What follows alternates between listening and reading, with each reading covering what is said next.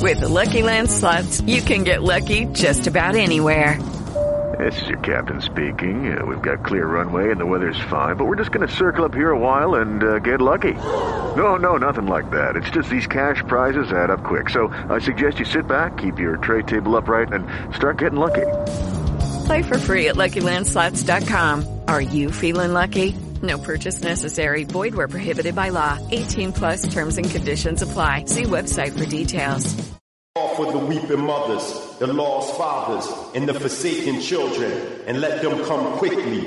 For a voice of crying is heard out of Zion. For we are greatly confused. For death has come into our ghettos to cut off the young men and women from the streets of Philadelphia, New York, LA, Georgia, Ohio, Florida, Mississippi, and throughout America, South America, the Caribbean islands, Africa, Asia, and all over the world. So return unto me, thus saith Yah, and I will return unto you, O my people.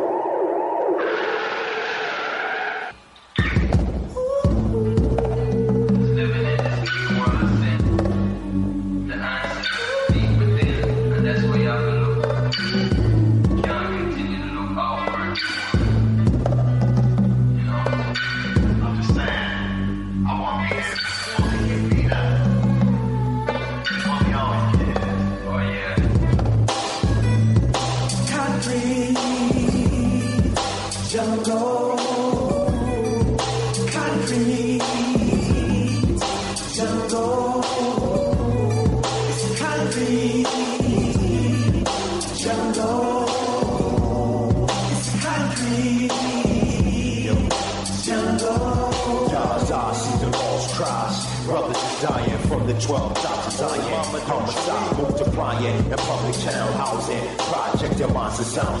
Lambs, lambs, if the slaughter for sacrificial violence. Jim Child, Cracky Council, Holy Molly at the bird camp. Young friends fulfilling rules of the prophets. of Our cities, we curse, we guns, crack holes, and fools, we plots. Intoxicated doors with the sickness of bottom. Shit's all you dreamers, jungle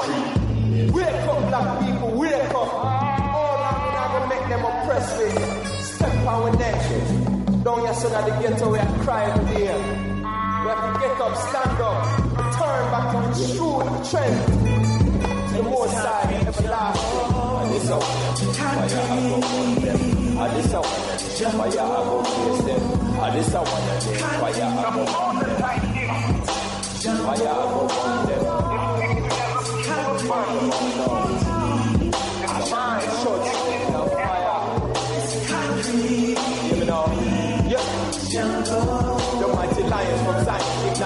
mirror, but tossing fire, leaving Babylon trying, trying to escape is futile. Ooh, child, this country jungle is too wild. That's why we got more than two styles. To adapt in the situation, too child. And though the road is rocky, I'm ready to try the next mile to bring sight to the blind man and sound to the left child. We will survive in this country wilderness. Swimming through the waters of Babylon like a rebel fish. Jungle is specialist, predatory and survivalist. Spitting heaven's fire from his lips.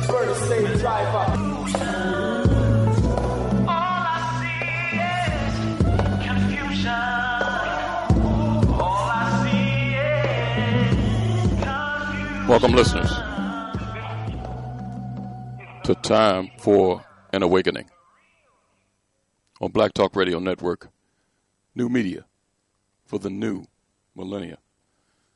This is a history and current events program from a cultural perspective. We find this program necessary because Hosea 4 6 states, My people are destroyed for the lack of knowledge.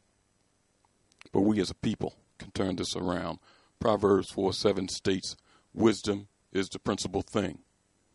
Therefore, get wisdom, and with all thy getting, get an understanding. Again, welcome to the program this evening with your hosts, Brother Elliot and Brother Reggie. The number to reach us to join the conversation this evening is 215 253 7263. That's 215 253 7263 the listen only line if you don't have computer access, access to a smartphone, iPad, or any other device. is 605 562 3140. That's 605 562 3140. And that access code is 958590 and pound. Again, that access code is 958590 and the pound sign. We'll also uh, take calls from the uh, conference line this evening. We've been uh, trying that for the past couple weeks. So if you'd like to get involved from the conference line, just punch star six one, and we'll see you, see your name, and we'll be able to uh, patch you right in from the conference line. Again, that, that access code is 605-562-3140. Uh, that's the number, and access code is 958590 on the pound sign. If you want to participate in the conversation from the conference line, just uh, dial star six one, and uh, we'll get you in. We're streaming live at two locations: www.blacktalkradionetwork.com forward slash time for an awakening. That's www.blacktalkradionetwork.com forward slash time for an awakening. We're also on the TuneIn app. You're on your device, your your uh, your iPad, your tablet, your desktop, your iPhone. TuneIn is a free app. Just download it. Uh, take a couple of seconds, and in that search engine, type in "Time for an Awakening," and there you'll see the icon, and you can listen to your program, listen to the program live from any of your devices, even in your car. It's time for an awakening on your TuneIn app. Drop us an email at timeforanawakening at gmail.com. It's time for an awakening at gmail.com. Time for Awakening also has a fan page on Facebook. In that Facebook search engine, just type Time for an Awakening radio program. There you'll always see interesting content being posted daily by Brother Edge. And before you leave that page, just hit that like button. It's Time for an Awakening radio program with a fan page on Facebook. Also, Time for an Awakening Media has been launched. In your address bar, just type in timeforanawakening.com. That's timeforanawakening.com in your address bar. And there you'll see a lot of different things being posted on the site all the time. Uh, podcasts of the programs, uh, interesting articles. We'll be getting blogs up pretty soon from uh, maybe some special guest bloggers. Even Brother Edge will be putting a blog up soon, and uh, and the products, black products, will be coming your way very soon from the site. So in that address bar, you can type in time for an awakening com and you'll see the site up and in living color. Tonight, two weeks in a row, something special. That's you. As special guest, will be an open forum conversation, so you can get in and uh, talk about anything that you want that's uh, that's been going on. Uh, me and Brother Reg might throw out a couple topics just to get things started, but uh, the floor will be yours. We'll be back to get things started after a brief word from our sponsors.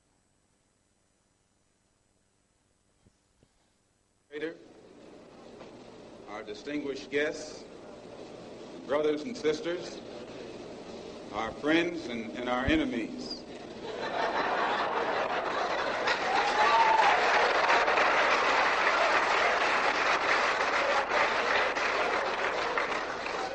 Everybody is here.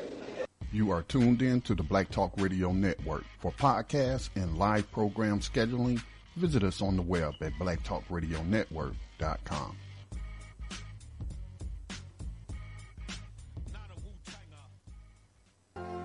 All Insurance Incorporated, an African American owned and operated insurance agency and business for over 20 years, located at 231 Southeastern Road in Glenside, PA, with other offices in Germantown and West Philadelphia. Call now for commercial insurance quotes, homeowners insurance quotes, automobile insurance quotes, notary and tax services, representing over 15 major A rated insurance companies, offering a discount on all notary services when you call in for a free quote. Call this number 215 215-885-2444. That number is 215-885-2444. 215-885-2444. All Insurance Incorporated.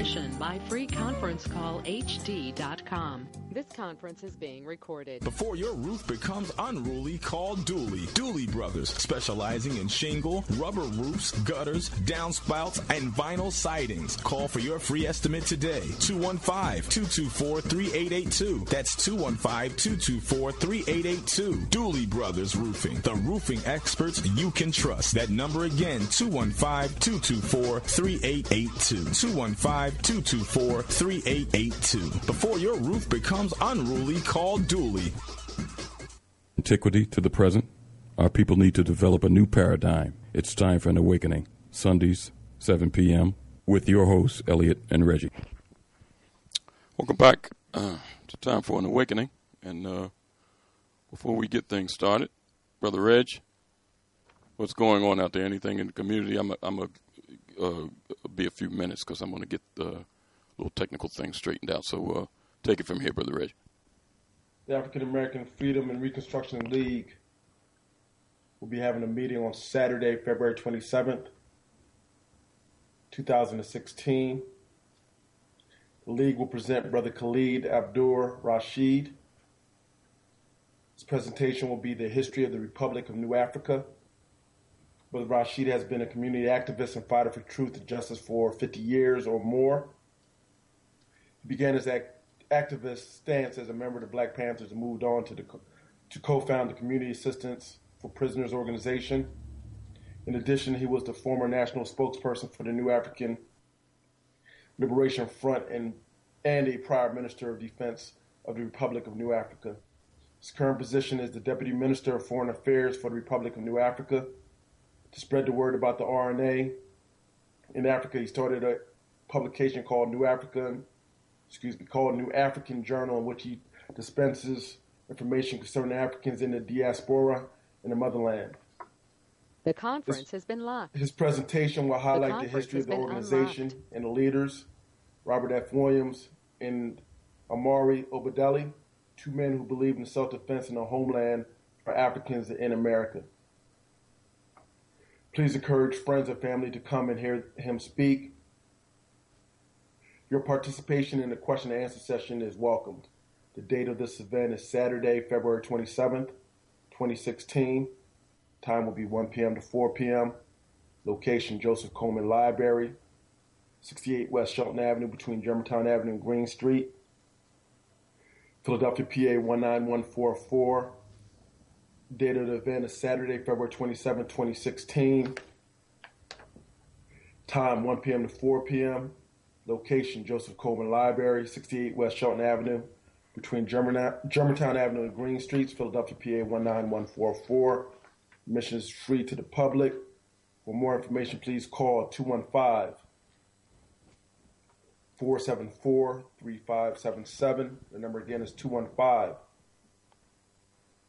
474 3577. Come out and support the League, the African American Freedom and Reconstruction League, in this initiative, and also bring out your children. Also, on Thursday, uh, the 1 Million Conscious Black uh, Voters and Contributors will be having their national press conference. Uh, you could go to the site www.iamoneofthemillion.com www.iamoneofthemillion.com if you're part of the press please contact info at iamoneofthemillion.com if you want some more information regarding this event you can contact myself and brother elliot at time for an awakening at gmail.com time for an awakening at gmail.com this event will start this Thursday. Uh, basis of the presentation is let everyone know what the One Million Conscious Black Voters Contributors has been doing, what we have been organizing, and what, the, what we're trying to do in the future in this political landscape, and also what we're trying to do economically for our people by pulling our resources together, pulling our minds, pulling our efforts together to accomplish some things in 2016 and moving forward. Uh, is the U.S. Constitution the supreme law of the land? Article 6 of the United States Constitution says so and reads in part The Constitution and the laws of the United States, which shall be made in pursuance thereof, and all treaties made or shall be made under the authority of the United States shall be the supreme law of the land, and the judges in every state shall be bound thereby. Anything in the Constitution or laws of any state to the contrary, notwithstanding. The article goes on to state that the senators and representatives before mentioned and the members of the several state legislatures and all executive and judicial officers, both of the United States and of the several states, shall be bound by oath or affirmation to support this Constitution. The foregoing excerpt from the U.S. Constitution is not legalese. It is plain old American English. No states have a right to enact laws that contradict the U.S. Constitution. Period. Should be the end of the story. How then has it happened that a majority of states have passed laws which allow police to violate citizens' constitutional constitutional protections with impunity? Why are police allowed to routinely commit acts of deadly aggression against American citizens with no fair pro- prosecution. If indeed no person is above or beyond the scope of the law, why are police, who are supposedly sworn to protect and serve citizens, allowed to maim and murder them in the streets and even in their homes? The one million conscious black voters and contributors contends it is because an element among the populace has used its economic power to hijack control the U.S. government and in the process seeks to divest the Constitution of its Bill of Rights. This act of treason, treason has gone largely unreported on because the same unsavory elements have gained control of the so-called Fourth Estate, the public media.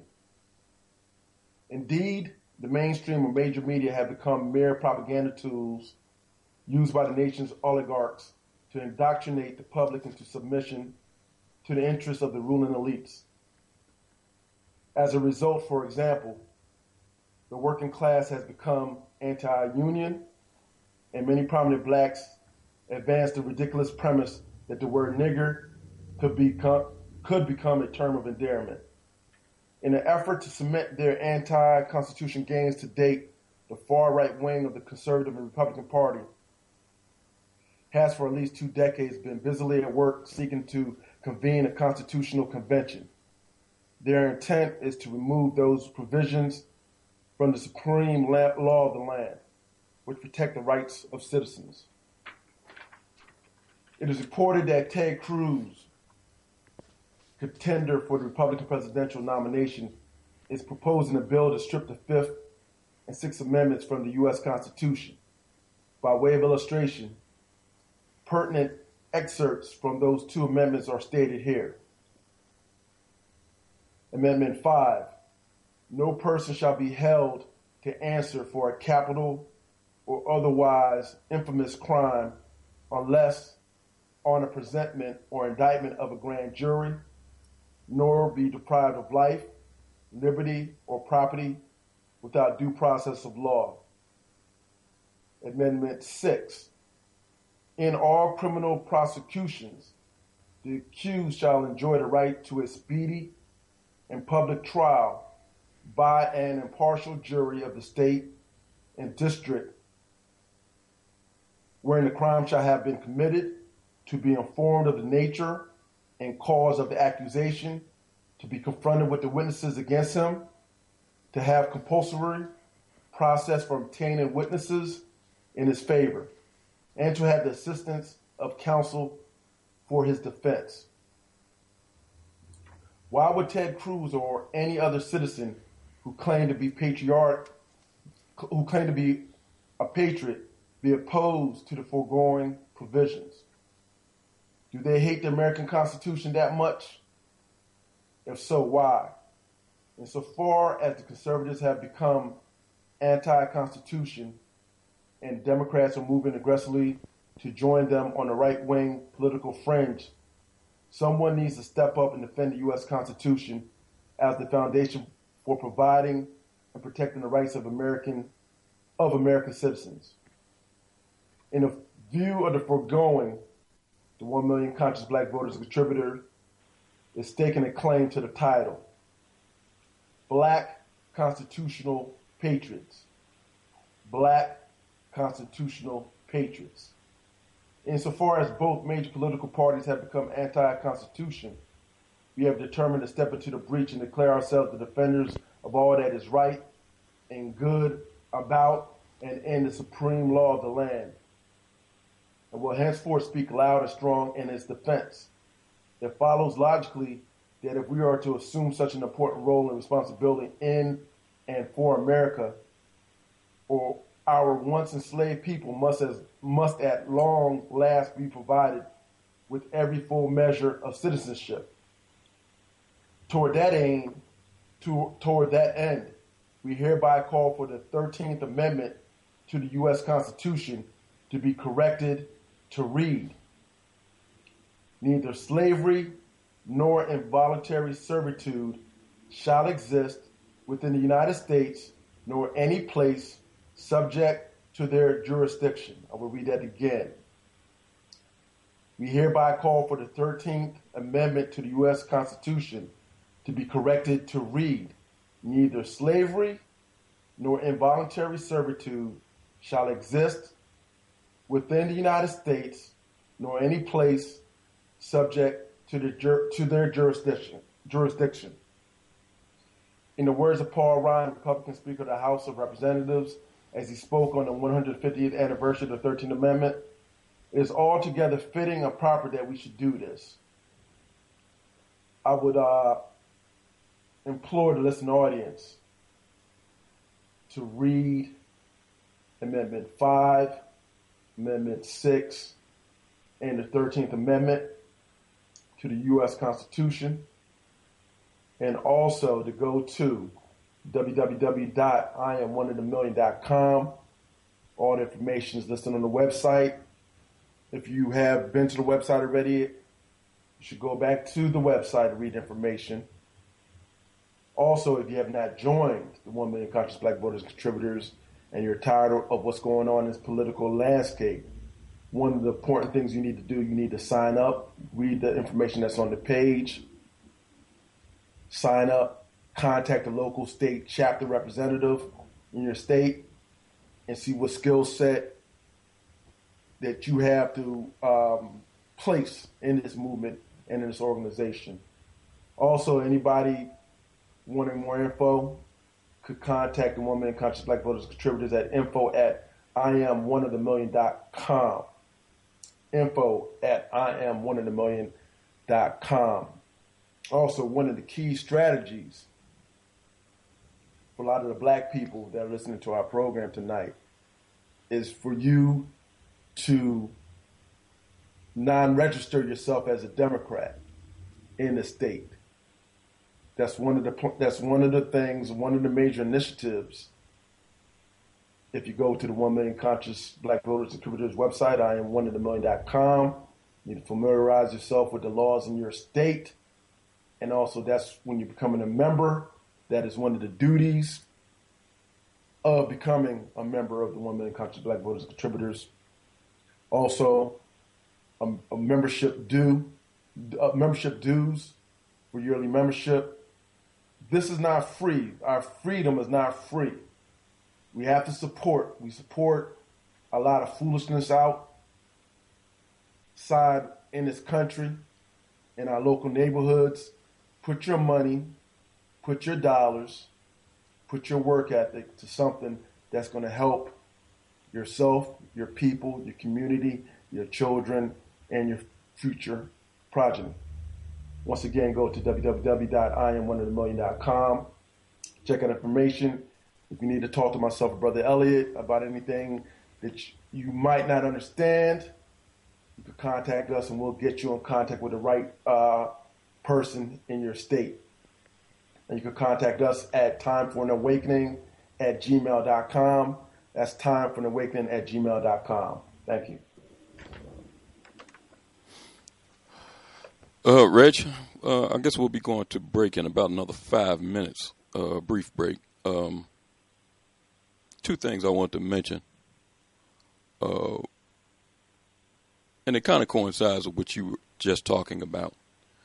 But it's an ongoing situation that we face constantly in this country, and we've we've faced it since we've been here. Uh, the lives of our people always being in jeopardy. Let me read this. It was uh, an article uh, from uh, Yvette Carnell site, Breaking Brown. It says Georgia cop promoted less than one year after fatally shooting a black man over probation warrant. A Georgia officer who fatally shot an unarmed black man has been promoted less than one year after Nicholas Thomas died in March 2015 shooting. The officer who fired the, fired the fatal shot, Sergeant Kenneth Owens, is being promoted to lieutenant.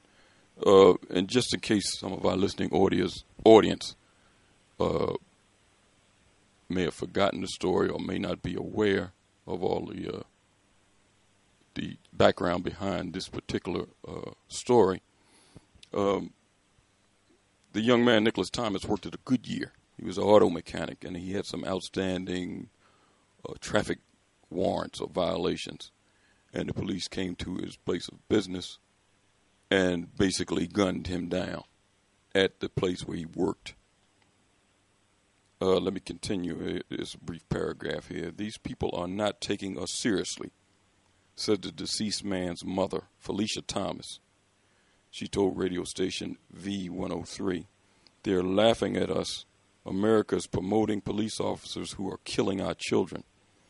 Nicholas Thomas, 23, was working at a Goodyear tire store on March of 2015 when Smyrna and Cobb County police officers arrived to arrest him on a probation warrant. Thomas was uh, Thomas was a customer. Oh, excuse me. Thomas was working on a customer's Maserati when the police officers arrived. According to police, uh, he used his vehicle to try to run down police officers. The Smyrna Police Department claim officers gave commands for Thomas to stop once, and the car came to a stop. Uh, when he didn't respond, uh, they opened fire. A witness on the scene, however, told a different story. The police officers were standing behind the car, opening fire. He wasn't even driving toward them. The Goodyear customer, Brittany uh, Eustace, told the local news station. The car was not moving when they began to shoot at him. Uh, he couldn't go any further, she said. In July, a Cobb County grand jury ruled that the shooting was justified. Owens was officially received his rank as lieutenant on Monday, February 15th, 2016. Uh, so we see again where uh, these things are continually happen to our people, continuously happening to our people, and it's something here that uh, the young man's mother said, and I want to repeat uh, the quote. These people are not taking us seriously, said the deceased man's mother, Felicia Thomas, as she told a radio station. They're laughing at us. America's promoting police officers who are killing our children. It's time for us to not only speak to these issues, but to do a little bit more. I remember when we had Maureen, uh, uh, Miss Maureen from uh, uh, Michigan Welfare Rights on here talking about we've just about exhausted legal means to deal with these issues. Uh, we see here that in, a, in, in order to deal with these issues properly, anybody has to organize. It's uh, three planks that I wanted to make mention of in the living document of 1 million conscious black voters and contributors plank number five that deals with unlawful stop and recording of movements of police officers. Uh, plank number six of the living document, community control of policing. So, and also the plank that Reggie was talking about, which is plank number 18, about amending the 13th uh, Amendment, which is a feeder for the prison industrial complex. So we see we do we do have means to try to address these things and force these elected officials to answer our people in a legal means because it's almost to the point where legal means has almost been exhausted. I can understand how this mother feels seeing the officer that gunned her son down being promoted for basically what he did. It's time for us to do a little bit better. We need to organize in a serious organization with conscious black folks. Go to 1 million conscious black voters and contributors website. Look at the planks. See the people are involved. Listen to the testimonies. Look at some of the media uh, uh, uh, outlets that have had the men on. Brother Clingman, Brother Amefika Geuka. Listen to what they're saying. Look at what the people are doing. It's time for our people to get involved in something serious, a movement that'll mean something.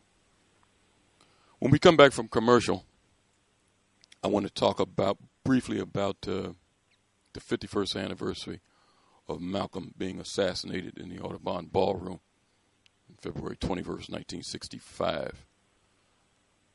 We'll talk about that when we come back from commercial. You can join this conversation because we're in open forum this evening. You can get involved in the conversation by dialing 215 253 7263. That's 215 253 7263. We'll be right back.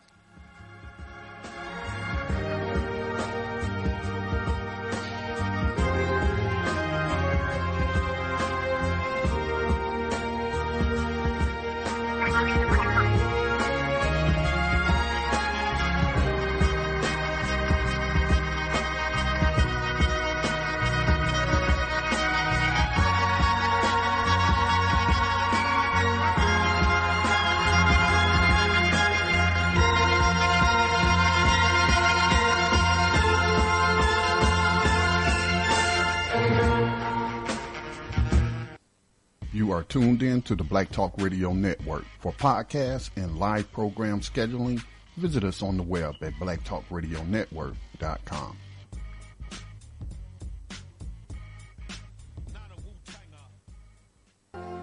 All Insurance Incorporated, an African American owned and operated insurance agency and business for over 20 years, located at 231 Southeastern Road in Glenside, PA, with other offices in Germantown and West Philadelphia. Call now for commercial insurance quotes, homeowners insurance quotes, automobile insurance quotes, notary and tax services, representing over 15 major A rated insurance companies, offering a discount on all notary services when you call in for a free quote. Call this number 215 215 885 2444. That number is 215 885 2444. 215 885 2444. All Insurance Incorporated.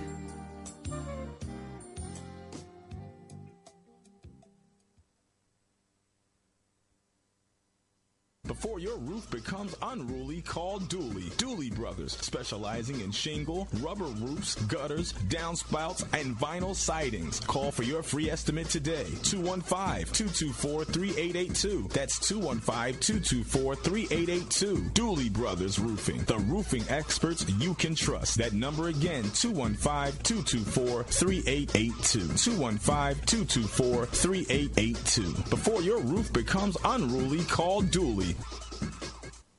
What is in one million brothers and sisters who are tired of the same old rhetoric, the same old leaders, the same old ways of dealing with political and economic empowerment? If you realize that nobody's going to save black people but us, if you understand that no existing political party prioritizes the best interests of African Americans as a collective, if you believe that leadership is as leadership does, and this means that the best leaders for the black collective must come from the ranks of those who place and hold the best interests of black people foremost and uttermost. If you understand that black people must develop the mindset and the will to finance their own racial uplift organizational efforts, then get involved with 1 million conscious black voters and contributors. The movement is now. Go to www.iam1ofthemillion.com. That's www.iam1ofthemillion.com.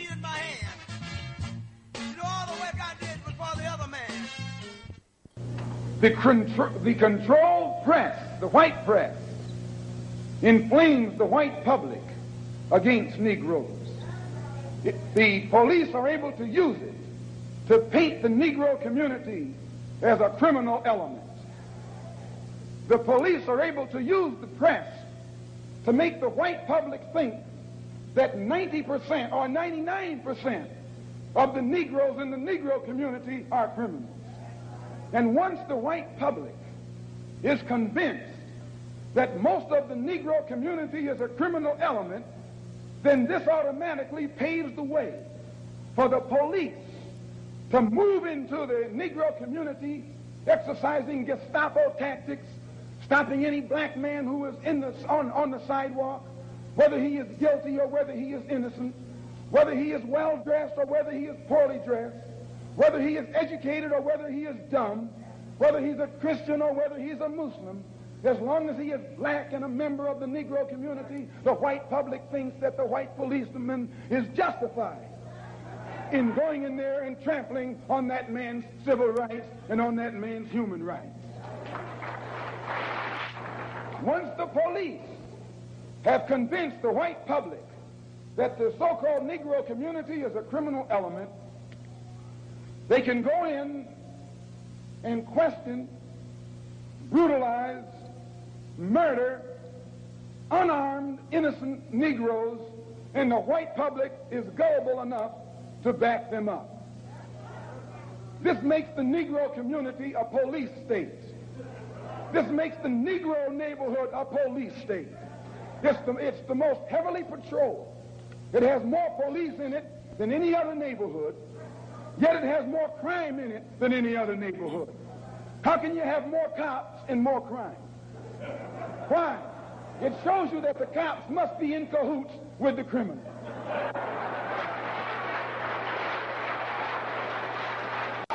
The police the same way.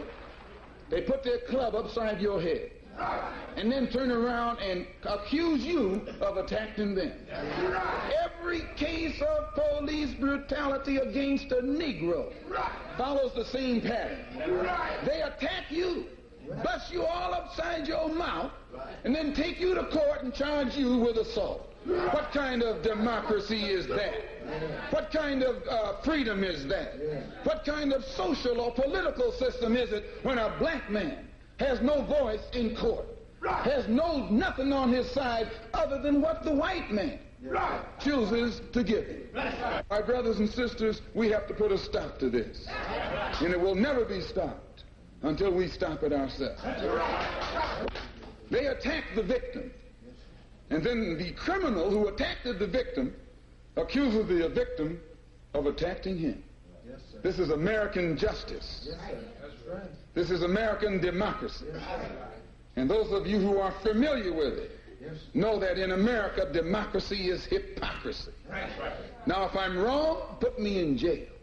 But if you can't prove that if democracy is not hypocrisy, then don't put your hands on me. Welcome back to Time for an Awakening, and we're in open forum this evening.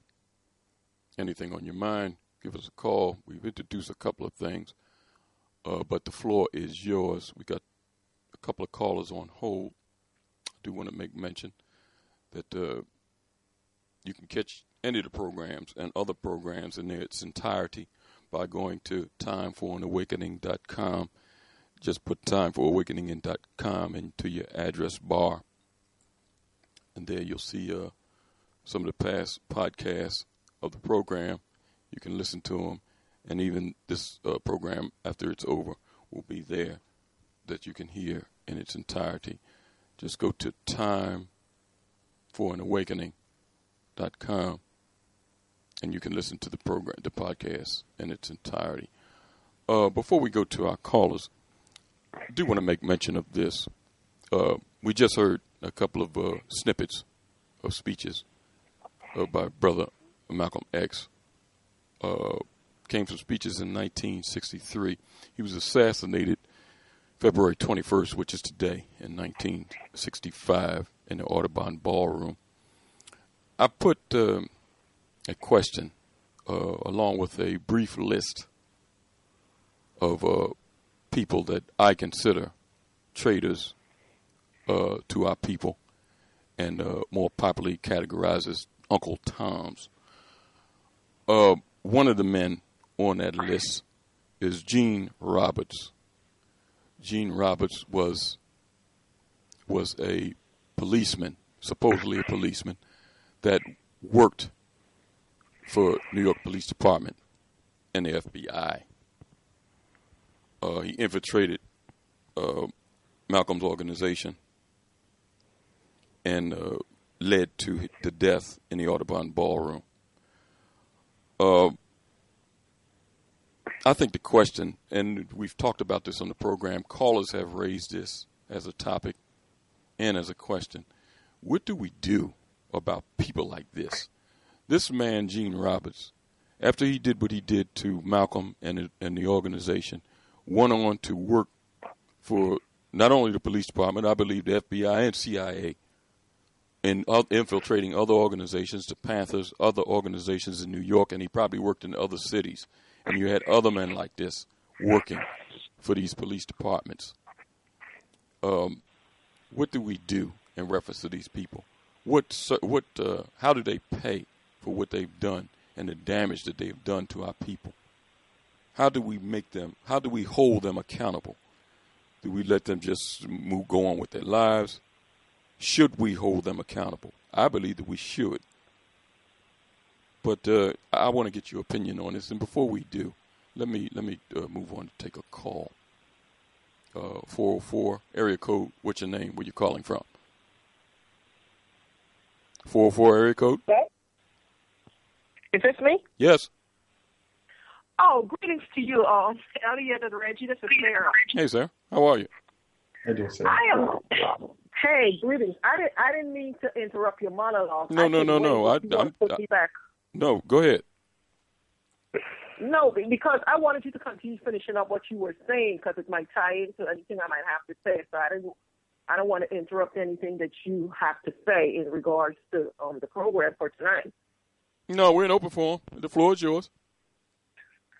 Okay. Um. Well, first of all, let me um give you my delayed condolences because Rafa told me that your father had transitioned. Okay. Thank and, you. Thank you, sir. Oh, you, you're welcome. I, um, when I meant to give it to you last week when I called in, and I must, you know, um, wish you the best for you and the family because this I um generally I don't like the month of February because it's not a it's not a good month for, for me as well because my first husband transitioned in this month as well as my mother transitioned in this month. And then we have all of these deaths that are happening. So I I normally don't look forward to the month of February. It is not a very good month for me.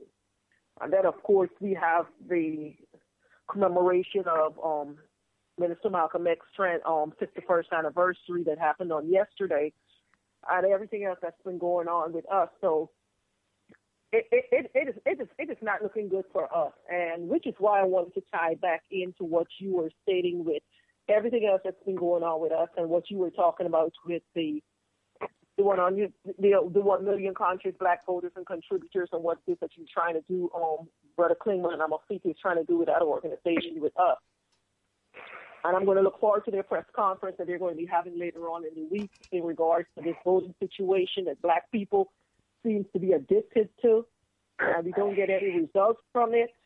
And we don't know exactly what it is that we all we really want. We just want to do it because we are told it is something that we have to do, but we really don't ask for anything or we are not have any, any sort of voter education when it comes to whatever it is that we're supposed to get out of this process because in, um, politics is a quick pro. You're supposed to get something from out of it that you're putting into it. Everybody else is getting something from out of this process. Mm-hmm. But it seems that for us, we seem to only want a few of our so-called um, bourgeoisie class people to get positions in this, um, and that's supposed to satisfy the whole.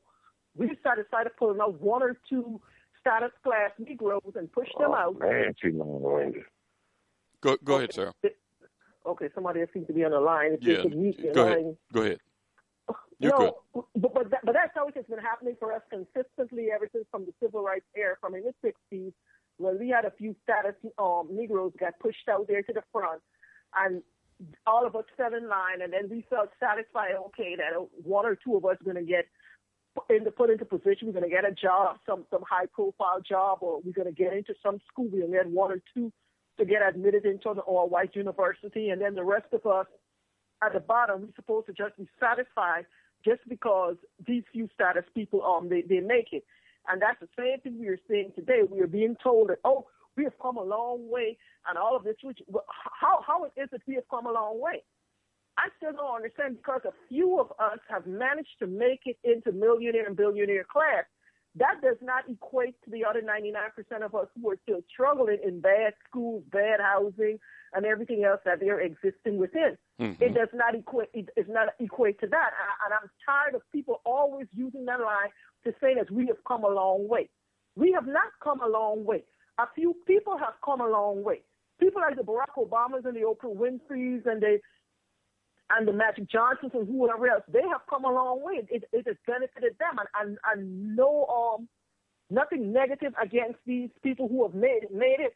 But these are the things that white people like to do. They like to pull out these few one or two um black people that they can pull out and use to advance their cause, and then they're going to dangle that carrot in our faces and say, okay, see, these made it. So why the rest of y'all complaining because y'all have come a long way? No, we have not. We have not. When you look around here, you see that we are being poisoned. That you can't even get good water. You're talking about all of the, the, the bad water in all throughout the northeastern part of the country, as well as in um in places like Texas and Michigan and all of these other areas where we are being poisoned and we are being killed. We are being systematically killed. And these people are not they're not hiding. You haven't you haven't heard any of these black officials that are always that are on the Hillary Clinton and the Bernie Sanders bandwagon you haven't heard not one of them make any statements or talk about what's going on in Flint, Michigan.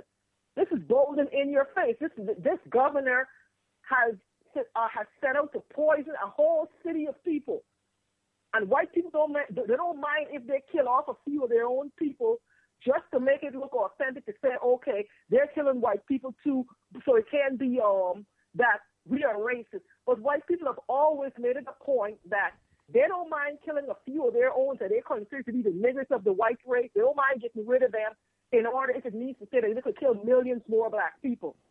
That's how they've always operated. so, you're so right. we cannot just. You're right. I'm sorry. To, no, you're uh, so you're we, right.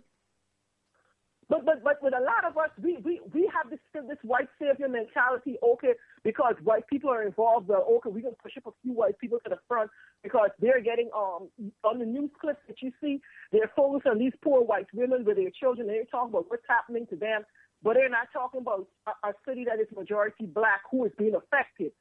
But, but so white people have always done that when it comes to their people. They've always um, sought to get rid of them. And which brings me back to the situation with Bernie Sanders and with Hillary Clinton. You know, be- before before you move to that, sir, let me say something in reference to what you said, because a lot of our people throw those, uh, you know, the, the standard bearers up, the Oprahs, the uh, the Magic Johnsons, the Jordans, people like that, as as a, a standard bearer that we've come a long way.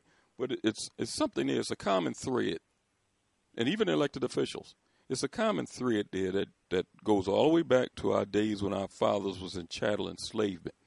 The reason a lot of a lot of our people didn't say anything or do anything against the people that had them enslaved or had our folks enslaved is because of fear. You did have some fearless people among us that didn't care whether they was going to lose their life or anything. They was going to do something about it. But the common thread was fear, and it's still here now because you just spoke out about, I mean, you just mentioned why some of these people don't speak out. The thing is fear. They're still afraid to what white people mm-hmm. will do to them or say about them. So that, that, that common thread is still there. That fear is still there. Go ahead, Sarah. You can finish I, up.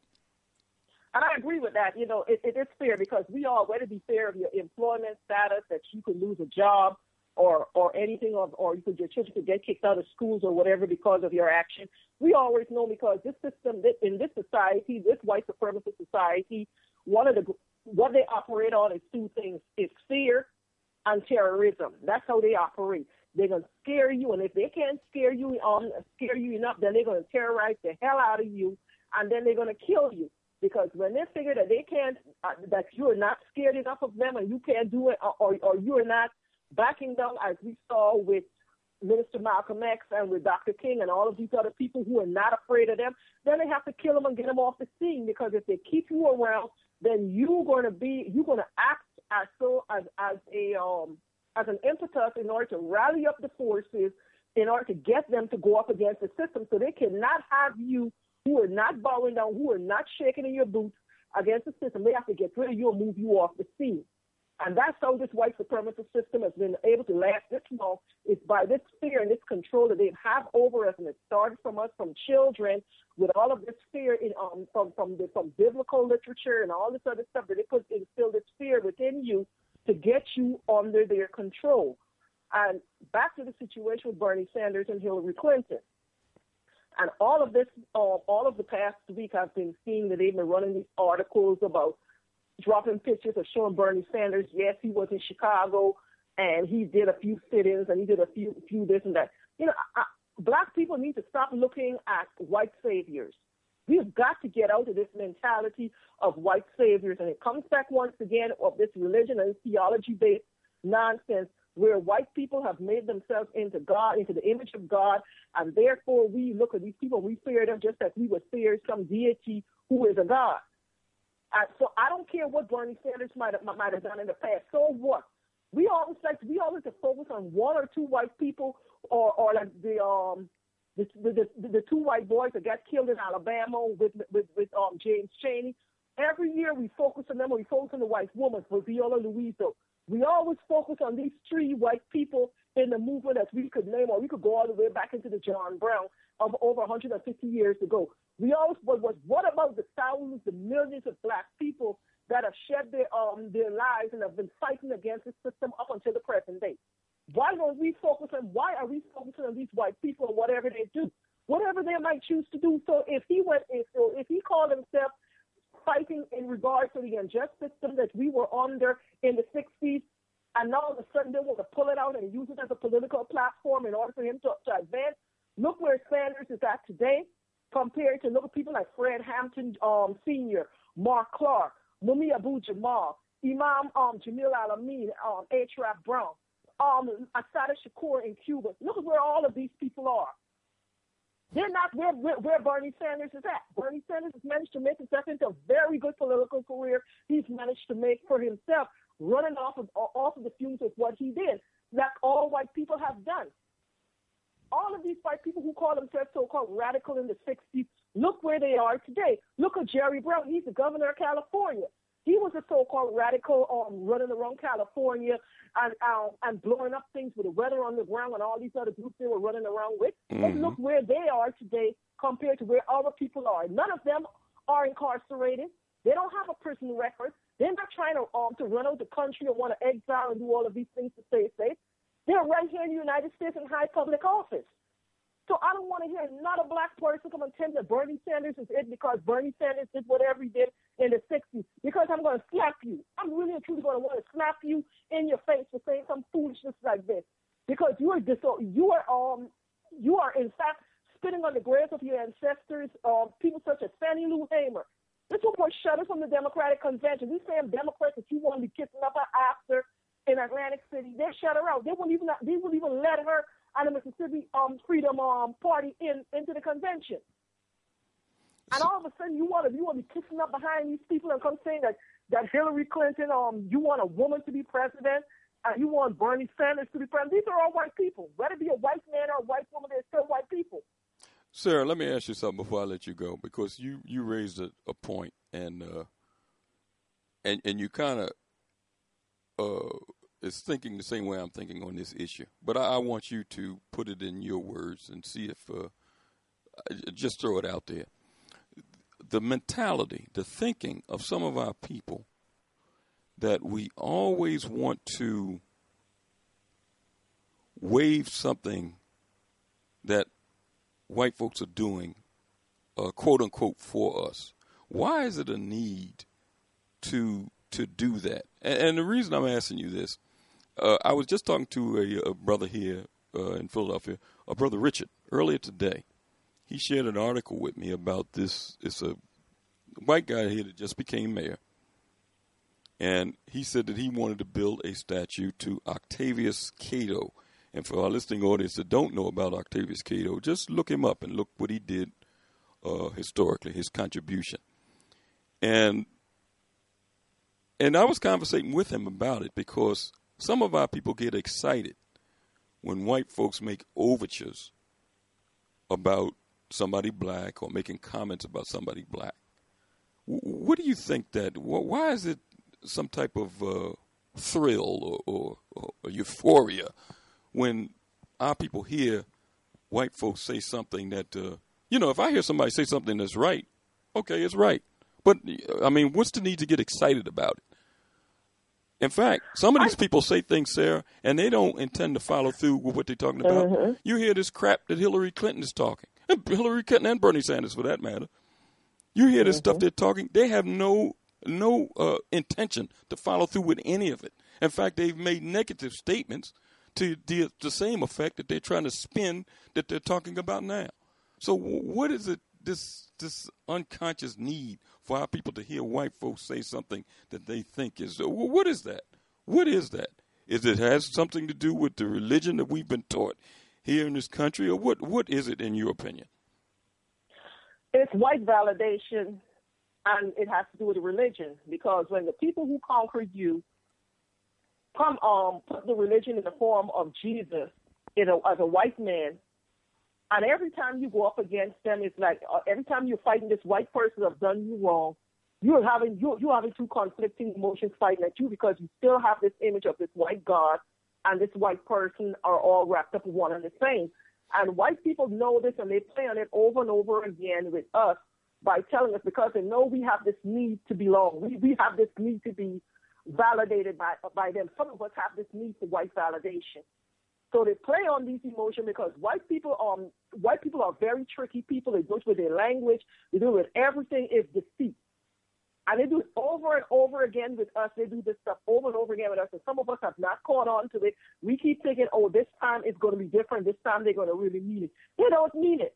None of them mean nothing what they say. It's a, they mean to continue to maintain dominion over us by playing on our emotions. And a lot of us bought into this because if the white man say, then of course it's got to be true, and it's more valid than if somebody black says the same thing. But I don't care what Bernie Sanders did. I don't care what Hillary Clinton said because I know these people have to make political stump speeches. Barack Obama did the same thing, but once they get into office, it's going to be a continuation of the administration of Barack of what Barack Obama is continuing George Bush's, and George Bush's. Bush continued Clinton and Clinton from the Bush one, and so on and so on. It's a continuation process.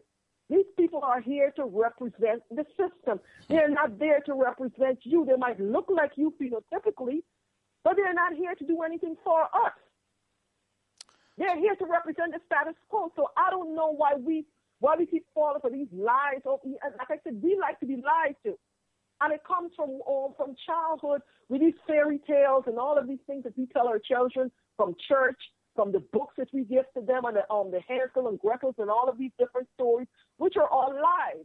And we live in this fantasy world that we've we've constructed for ourselves, and we don't want to face our reality that white people are are, are evil. It's not me saying it because you want to say hate speech. I'm speaking of fact. These people record speak for themselves. Hey, Tell sir. me where on this planet that they have ever been that the people turned out to be better off because white people show up. Nobody can show me a spot on the globe where white people have been and people have been better off for it. Sarah, this is Brother Reggie. I, I, I'm you just the last thing you said is what uh, had me wanted to chime in, and I just want to get your thoughts on this also. So on that part of what you just said, with white people being evil, I'm just going from that premise. Now, and I'm also thinking about what how Elliot started off the question to you. Now, if we're looking at black folks, right? Is there something different from black people than white people? I'm just putting out a couple different things. Is there a difference between black people and white people? Do we have different souls, different spirits? That's one thing. Second thing is, uh, black black folks are not a, a monolith. We're not a monolithic people. We're different. We have differences. So I've read a lot of slave narratives where you had the white Jesus, but if you read the slave narrative, some of the slave narratives, some of the black folks who followed that so-called white Jesus was saying the slave narrative that these white ministers and these white people they going to hell based on that it based on that indoctrination at that time drawing drawing chattel slavery. Just want to put that out there. Also, if white people are not evil,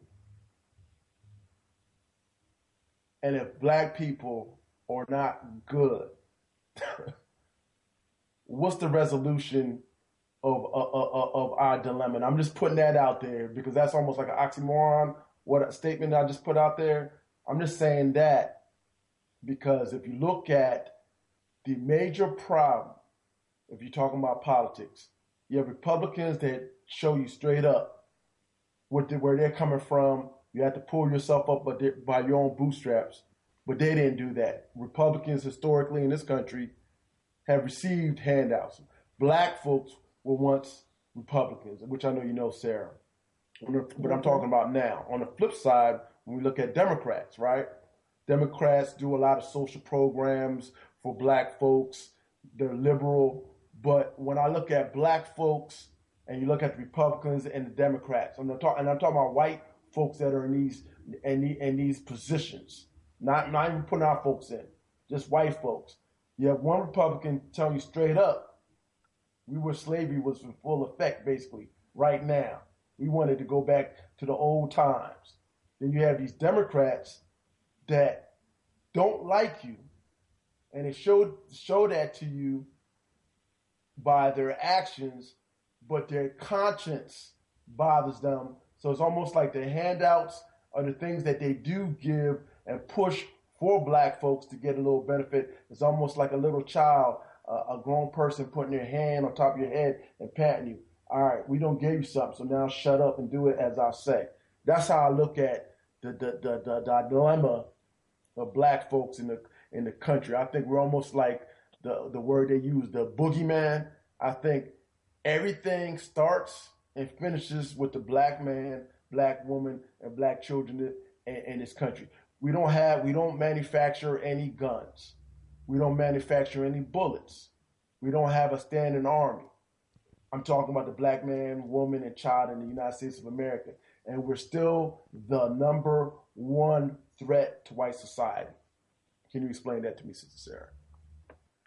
Well, I'm going to start from uh, and try and move it backward. You might have to repeat a couple of the other questions, starting with what you were saying with um white um the Democrats keep us dependent on the system, which is something that the late ancestor Dr. Francis Cress Welsing has been saying that white people need to stop being dependent on the government to to help us because this is the same government that put us in the fix that we are in, and it's not into their best interest within to get us out of this fix. By keeping us dependent on this system and giving us trinkets here and there, they let us, they fool us, they trick us into thinking that they are the good guys and they're the ones, they're the better um side of these other bad white people over here. These are my friends, these are your friends. You can depend on us because we have all these little social programs that we're going to give to you here and there, even though we're going to cut it off at any given time. But this is what they do to trick you, to keep you locked into that system and dependent on these handouts. While the Republicans will tell you straight up, no, I ain't giving you nothing. You either vote for me or you don't. It's like Malcolm X said, you know, going back to what Malcolm X always saying that, you know, that the Republicans and Democrats, they play these games. One, one is, um, they both belong to the same Canaanite family a fox and a wolf is the same thing. One is a bit more cunning in how he would come out, he would approach you before he kill you, while the other one would just, you know, would just come right up and stalk you and just slaughter you. But white people, but, but, but we keep playing these games, and these people think that you're going to find a better one. And when I say white people, I'm talking, I'm not, um, people always saying that we are not a monolithic people. White people are not monolithic either. White people come from different parts of the globe, don't speak a language, but once they get on these shores of these United States and they see the system, how it operates, and how this, this system of white supremacy is at the very um put white at the very top and black at the bottom, they fall in line with the system and they go along with what is being said. So it's not one individual. I'm talking. We, we have to attack the entire system. It's not a person against one white person or the other. Because they all fall in line with the system. Whether they say my, know, my family didn't own slaves and we had nothing to do with it, but you know what? When they got over here, whether it be in the late 1800s or the late 1900s, and they came over here and they saw what the system was like and how it was set up within which to lock black people completely out, they all fell in line. They said, you know what, we're going to do that, and this is what we got to do to advance ourselves. And they did it, and they moved along. So they all benefit from it. So I don't, I don't care what you are, what language you speak, as long as you say you're white and you're a part of it, and you adopt the system, then you treat it like everybody else. So Sarah, so uh, so I'm gonna go back to the first thing that I laid out. I'm gonna, I'm gonna say it a little differently, and, and I just want to see, and based on what you're just saying, I, I know that you keep up with the news, so I want I want to see your your viewpoint on this. So you watch the news, you read, you see all these things that are on social media and things like that, and then you have your you have your mindset of an opinion of what you think about the things that you view on television, and it might be the same thing that 10 or 15 other black people watch, but you have a different scope of how you're looking at the same news, but it's still coming from white people. So I want to say if black folks and white folks are intrinsically different, right? We've been trying to work out this dilemma of why they treat us and continue to treat us this way. And it's an ongoing battle just for us to have regular humanitarian rights in this country or all over the world? Are we wasting our time if there is a, a spiritual or intrinsic difference between black and white folks? Is it would it be just better for us black folks not even communicate with them and just go ahead and do what we're going to do? Because when we are trying to communicate there's never uh, we never really are we still have not arrived to what we want so are we just wasting our time i know we get incremental successes right mm-hmm. then sometimes some of the incremental successes because of the cunning and the devious ways of white supremacy and of the oppressors, or however you want to call it, white people, we're taking steps back is, is it time for us to stop communicating with them if we're different? It's almost like if you have a white friend, okay? We'll just use politics. They're Republican, they're Democrat. You're a Democrat, they're Republican. Or you're a Pan Africanist and they're white. They, they say, listen, I'm, I'm strictly, I'm, I'm, I'm a, a foundation father KKK Klansman, right? And you talk. You might see eye to eye on certain things, but overall, when it's all said and done, you still mark differences in every conversation that you're going to have. And I'm talking about conversations of merit and meaning. I'm not talking about who your favorite basketball player was, and this. I'm talking about of stuff that has to do with your livelihood and your life. There's marked differences. I just want to get your opinion. Should we continue uh, trying to figure them out, or try to make them understand where we're coming from? or is that is that a is that a lost cause in 2016? It's a lost cause. It's a lost cause to try and um, get white people to understand you because we stand more to lose than because what they're doing by by you trying to get them to understand you is they're perfecting their game of deceit because they're seeing how much you are catching on to what they're doing for them to go up and change up the game plan. That's been the problem with, with us. We we have been going over, bending over backwards to try and get white people to understand what they're doing to us. These people aren't stupid. Um, they know what they're doing. They have every idea to know that what they are doing to us, and they and they understand, and they have no intentions of stopping because if they stop and they give up what they are doing, they don't want to exchange positions with us. That's the whole idea. They like to be where they are if you're getting VIP treatment and you you're coming, you don't have to you you're getting first class of everything.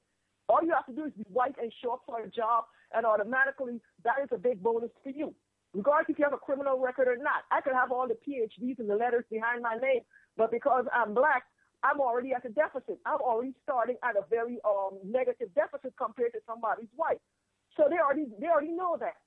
So why are we wasting time? We can communicate for the basic necessities that we need to do to con- to conduct business But as far as us looking at them to ally yourself with these people, which is what we have been doing, we've been trying to find so-called good white people to align ourselves with, thinking that they're going to help us in overcoming our situation. And we've been doing this going all the way back from John Brown all up to present. That's been over 100 and plus years. And we can look and see that if nothing has changed for us. The game plan has gotten us changed up, but we are in the same position, still looking for white allies, and these people are moving on with their lives, like the ones in the 60s who so-called call themselves slumming and starting freedom schools and teaching black children how to read and write and to register to vote. Look where they are at today. Look at their children who are the ones who are the cops who are shooting us and killing these, these people on the street. Because all these police involved in all of these police murders, they're all on the, most of them are under the age of 30. So where did they learn that from? If we are saying that the older generation were supposed to have improved, they're no longer racist. They would have raised their children to be in a race neutral situation. But we've seen these on the 30 white cops are out there killing these black children. Nothing has changed. We need, we need to change our game plan and stop looking for white allies and looking to change white people's minds because they're not going. These people operate on a different frequency. Reggie, you know that. Elliot, you know that. You could just play music and you could just look at them and see their beat is off. They operate in a different vibratory frequency than we do. So, so there's no connecting up to them. They, their their thought pattern is totally different than ours. Sarah, listen, I want to I want to thank you for your contribution and. Uh, Thank you, Don't be a stranger, sir. I appreciate your answer. Yeah, thank you, thank you, gentlemen. Reg, you know, you, you raise an interesting point, um, and we're going to go to a break. But before we do, you know, you that was interesting questions that you posed to Sarah. I got I got one more for you too. You want me to ask you before we go to break? No, no, no, uh, because we can we can continue the conversation after Okay. the break. But I, I do want to mention this. I, think it's a clear difference. If you use history as a teacher, it's a clear difference in spirituality between black folks and Europeans. I think it has a lot to do with our people being the first here on this planet, the first ones to to uh, to have civilization, to have a code of laws and a code of ethics. It has a lot to do with that. Europeans were latecomers to being civilized. That's not a racial slur or a slap. That's a fact. They were latecomers to civilization. Uh, that's why they always uh, pin their uh, tail, so to speak, on the donkey of uh, Greco-Roman civilization. That wasn't the first time white people was on the face of the earth, but evidently, historically, you can see that that was the first time that they tried to act civilized or codified as a people. They learned those things from our people. In fact, you look historically during that Greco period when they was the, uh, the Hellenistic period, they started realizing the beauty and wonder of women. They got that from us. Before that, they valued man on man relationships more than they valued women. That's they not value they value man on boys. uh, exactly. Those are not racial statements or, or bigoted statements. Those are facts. They didn't learn those things until late. They got those lessons from us. And in somewhere along the line, they must have dropped their books because our people keep, and I think that has a lot to do with our people being enslaved here. We keep appealing to Europeans' humanity and you know you ought to treat me better you know because it's not right. And europeans listen to you but they have no intention on doing those things. Maybe it's not part of their ethos. That that could be possible. Nah, but you got to take that a little further. See, when, when the reason why I was asking Sarah, you we, have we, well let me just say this Reg, before we go to break. Take a we need to ethos, talk about nature. well we need to get, get to a mentality of starting making demands on these people instead of saying hey you know why don't you do this because it's right no no no making demands is different than asking somebody for something if you make a demand and it's not uh, uh, uh, uh, reciprocated, then you do something in response to that demand not being met. We're not used to doing that.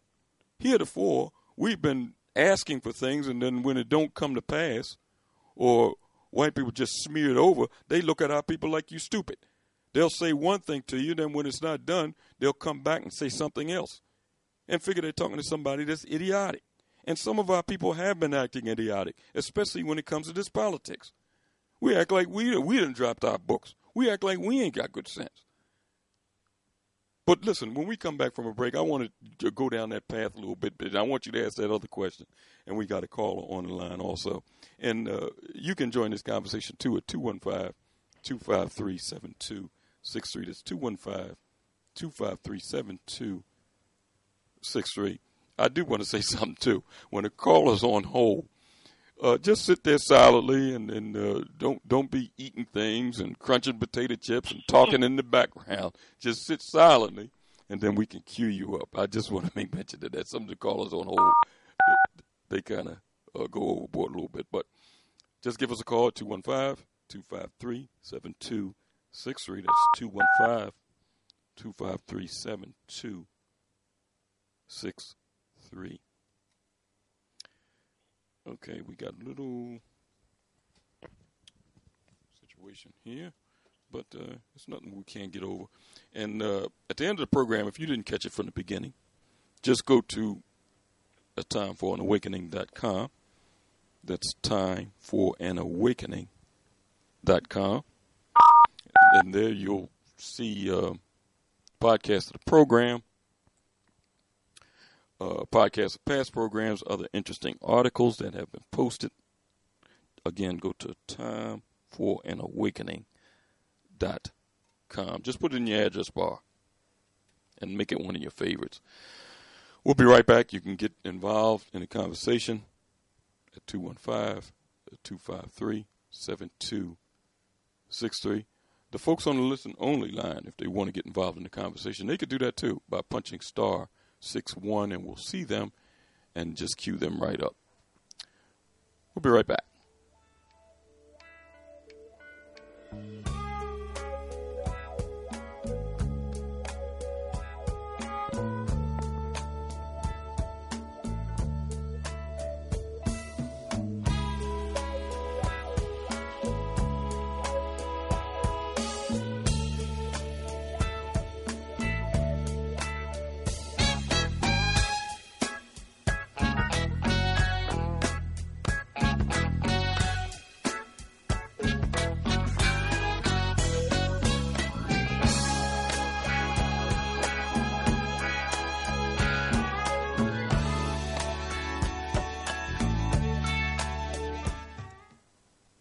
Tuned in to the Black Talk Radio Network. For podcasts and live program scheduling, visit us on the web at blacktalkradionetwork.com.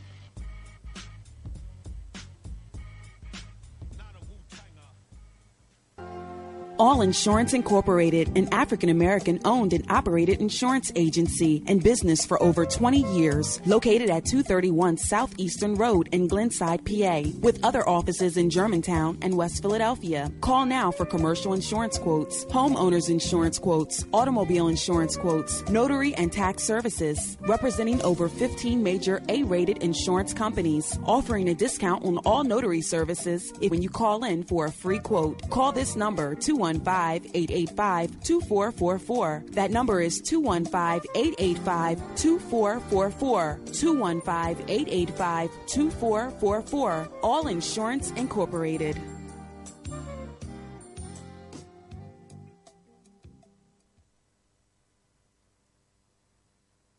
Before your roof becomes unruly, call Dooley. Dooley Brothers, specializing in shingle, rubber roofs, gutters, downspouts, and vinyl sidings. Call for your free estimate today. 215-224-3882. That's 215-224-3882. Dooley Brothers Roofing, the roofing experts you can trust. That number again, 215-224-3882. 215-224-3882. Before your roof becomes unruly, call Dooley. What is in one million brothers and sisters who are tired of the same old rhetoric, the same old leaders, the same old ways of dealing with political and economic empowerment? You realize that nobody's going to save black people but us, if you understand that no existing political party prioritizes the best interests of African Americans as a collective, if you believe that leadership is as leadership does, and this means that the best leaders for the black collective must come from the ranks of those who place and hold the best interests of black people foremost and uttermost, if you understand that black people must develop the mindset and the will to finance their own racial uplift organizational efforts, then get involved with 1 million conscious black voters and contributors. The movement is now. Go to www.iamoneofthemillion.com. That's www.iamoneofthemillion.com. Before you put on this record, understand this is for all of my ancestors who were raped, who were killed, and hung because of their plight for freedom and for dignity. They died for me and they died for you. This is for them to know that, yes, even today in 1992, we are still fired up and we're still talking about revolution.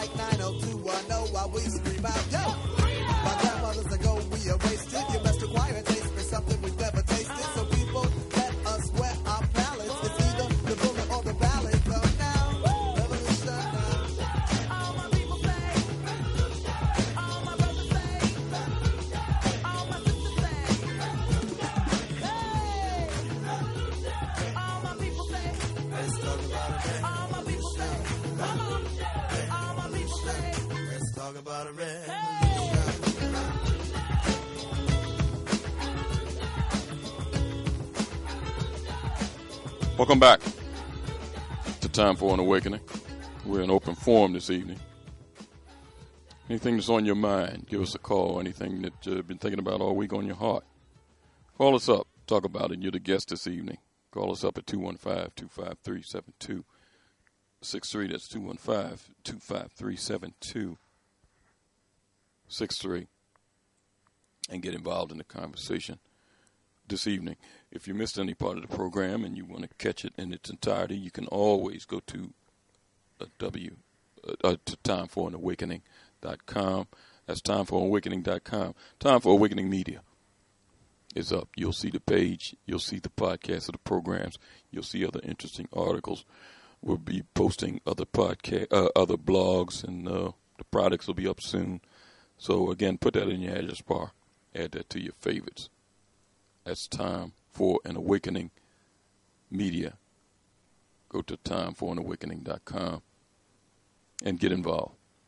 There's also a link there where you can uh, uh, go to 1 million conscious black voters and contributors straight from the page and, and, and uh, look at the planks and, and get involved. Uh, let's go back to the conversation. And, Brother Reg, before you uh, mention what you talked about, let's go to the phones. Uh, 215 area code, what's your name? Where you calling from? Oh, Brother Richard, Philadelphia. How, how are you, sir? Hey, hey, how you doing now, Elliot and, and Reg? Uh, I'm I'm going to uh, be reacting um, at thought because I, I, you know, what, one thing I I like about um, y'all program is I get opportunity to y'all y'all raise these the topics and I get opportunity to kind of uh, continue the study group process or thinking thinking now out loud. You know, okay. um, Reggie, Reggie raises to me this thought of about the um with Huntington, I think his name was Huntington, said about the clash of civilizations, and I kind of like to place African people in the context of our civilization and our historical lineage, because you know the short of it is that I think that we have unresolved business with ourselves, and that should be our primary focus, because that what what we do see when we look at our historical lineage, we were able to resolve differences by creating coalition. Um, I think that that whether we, you know, when we talk about our ancient empires or um, that I think that that can be that can be a, considered a truism at some at different points, and it's when we those things broke down, um, created the environment for the success of the enslavement process or the Maafa. That's that's my. Hey, brother Richard. Um, so yeah. let, me, let me add a point in there, and I want you to chime in. So on what you just stated, the the unfinished business, you, you're talking about for this at, at from the standpoint of black people organizing themselves, coming into their right minds, having some strength before uh, coalition building outside of our group begins. Yeah, I, I, exactly. Um, I, I, I, I'm maybe of the belief and find things to reinforce that um, even in North America, um, we have two different approaches to liberation. Um, and one uh, approach, and you know, has been as uh, y'all been enunciating to try to um, convince um, um, the the dominant power society to do right by us, even as they created the framework where we weren't even included. I um, um, was just um, doing, uh, you know, I'm a docent at the African American Museum, so um, dealing with colonial Philadelphia, and uh, I've been re- dealing with this whole idea that when you look at the origin of, of Black Philadelphia elite, they they made a conscious decision. I think I say this all the time that they were not going to rebel. Um, they were going to, and um, this um, writer puts in moral vision in a book, Moral Vision and Material Ambition. Um, the city free African leadership worked not from an assumption that blacks and whites were inherently different and unequal, but instead from the belief that they had to prove their equality to the city white population. That's a project. That's a social project. And and these weren't no these weren't no lightweight men and women of that period. But um and that's why I I respect and I acknowledge the position even with one million conscious black voters and contributors when they say uh, constitutional patriots, I understand that that there's a historical lineage that relates directly to the founding of the society. There's no, you know, no equivocation on that. But there's another project that also was, and even though white um, leaders, and I I like the 19th century because I think that we were conscious about building nation building at that moment. We were conscious about institutional building from businesses, um, religious institutions, educational institutions. We were conscious, deliberate, and did it. And those who were dissatisfied that it wouldn't work said, well, look, we got to get out of here. And Liberia, Haiti had just came into their, um, taking their revolution. Haiti, um, anywhere was created conventions, you know, to discuss what choices and to assist in building these institutions. They were done. But it's always been the tension between let's convince them or forget them, let's do what we got to do. So, Um, brother Richard, let me let me add. I'm gonna ask you the question that I was gonna uh, propose to Elliot, and Elliot, a- after you get off the line, brother Richard, Elliot could uh, give his perspective on it. So I'm using this. Um, United States is is is the protagonist in, in the statement I want to make, and uh, I want to propose this. Now we know that within the last, I'm going to say last three to five years, uh, white media has been putting out a lot of information about bullying out. Newspapers, radio, social media, and I just want I just want to put this out there. Now,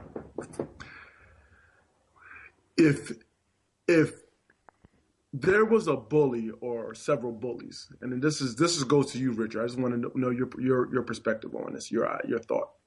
If we if there's a bully that's going into different schools that you know that children go in there, that you know some children that go there and they're having problems with with with this one particular bully or two particular bullies going to school. They're physically stronger than the children that you know in these different schools that they're bullying. Um, would I do two scenarios with the bullies?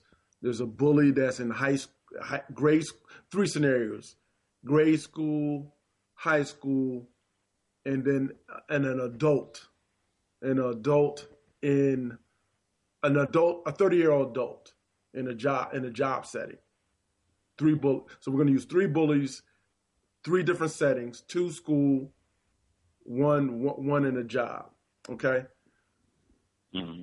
The person who's bullying is stronger, physically stronger, whether they're a man or, or man or woman or, or, or boy or girl, or boy or girl. Strict, they're st- physically stronger. Okay. Would you what's what would be your take on all those three different levels of the person that's bullying the people that are weaker? Would you say that they're strong mentally and spiritually? And I just want to get your takes, but give it to me on from the grade school, high school, and on the job setting. And, you know, Reggie, you know, as you're saying, and the only thing in, in order to, to be sure, um, what comes to my mind, and it may not um, answer directly the way you said, because I like, and that's I guess I hold on to with uh, Elijah Muhammad uh, said. You don't you don't deal with the situation that it confronts you until you are hundred percent dissatisfied, and you can be weak as you want, and you can take that bully at grade school, high school, or in the job on, on the job. You can take that take that stress from that person until the point where you can't take it no more. And what you'll do is come up with a solution to eradicate the bully. Okay. What is the okay? So I, that's fine. I, that's I, was I was. I was in I was in Okay, uh, I was in high I was in high school uh, um, Bob, and there was this guy, big guy, always um um messing with this messing with this guy. He was thin, and I remember he came to school. Now this is gang war, or, or you know, in Philly, but he came to school because we was all in class, and what he had been doing was learning how to um use nunchucks. Now this guy was bothering him all the time. But one day he came in there with them nunchucks, and unbeknownst to this at this point for that bully in that high school scenario, he whaled that guy down the steps with them sticks. So at some point he got a hundred percent dissatisfied.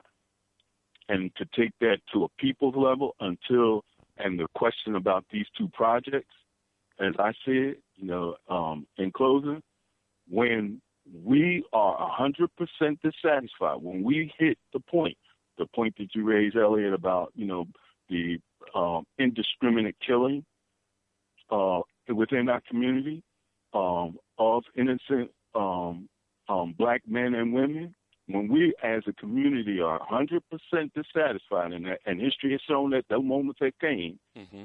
then you'll see a rea- uh, action, if not a reaction.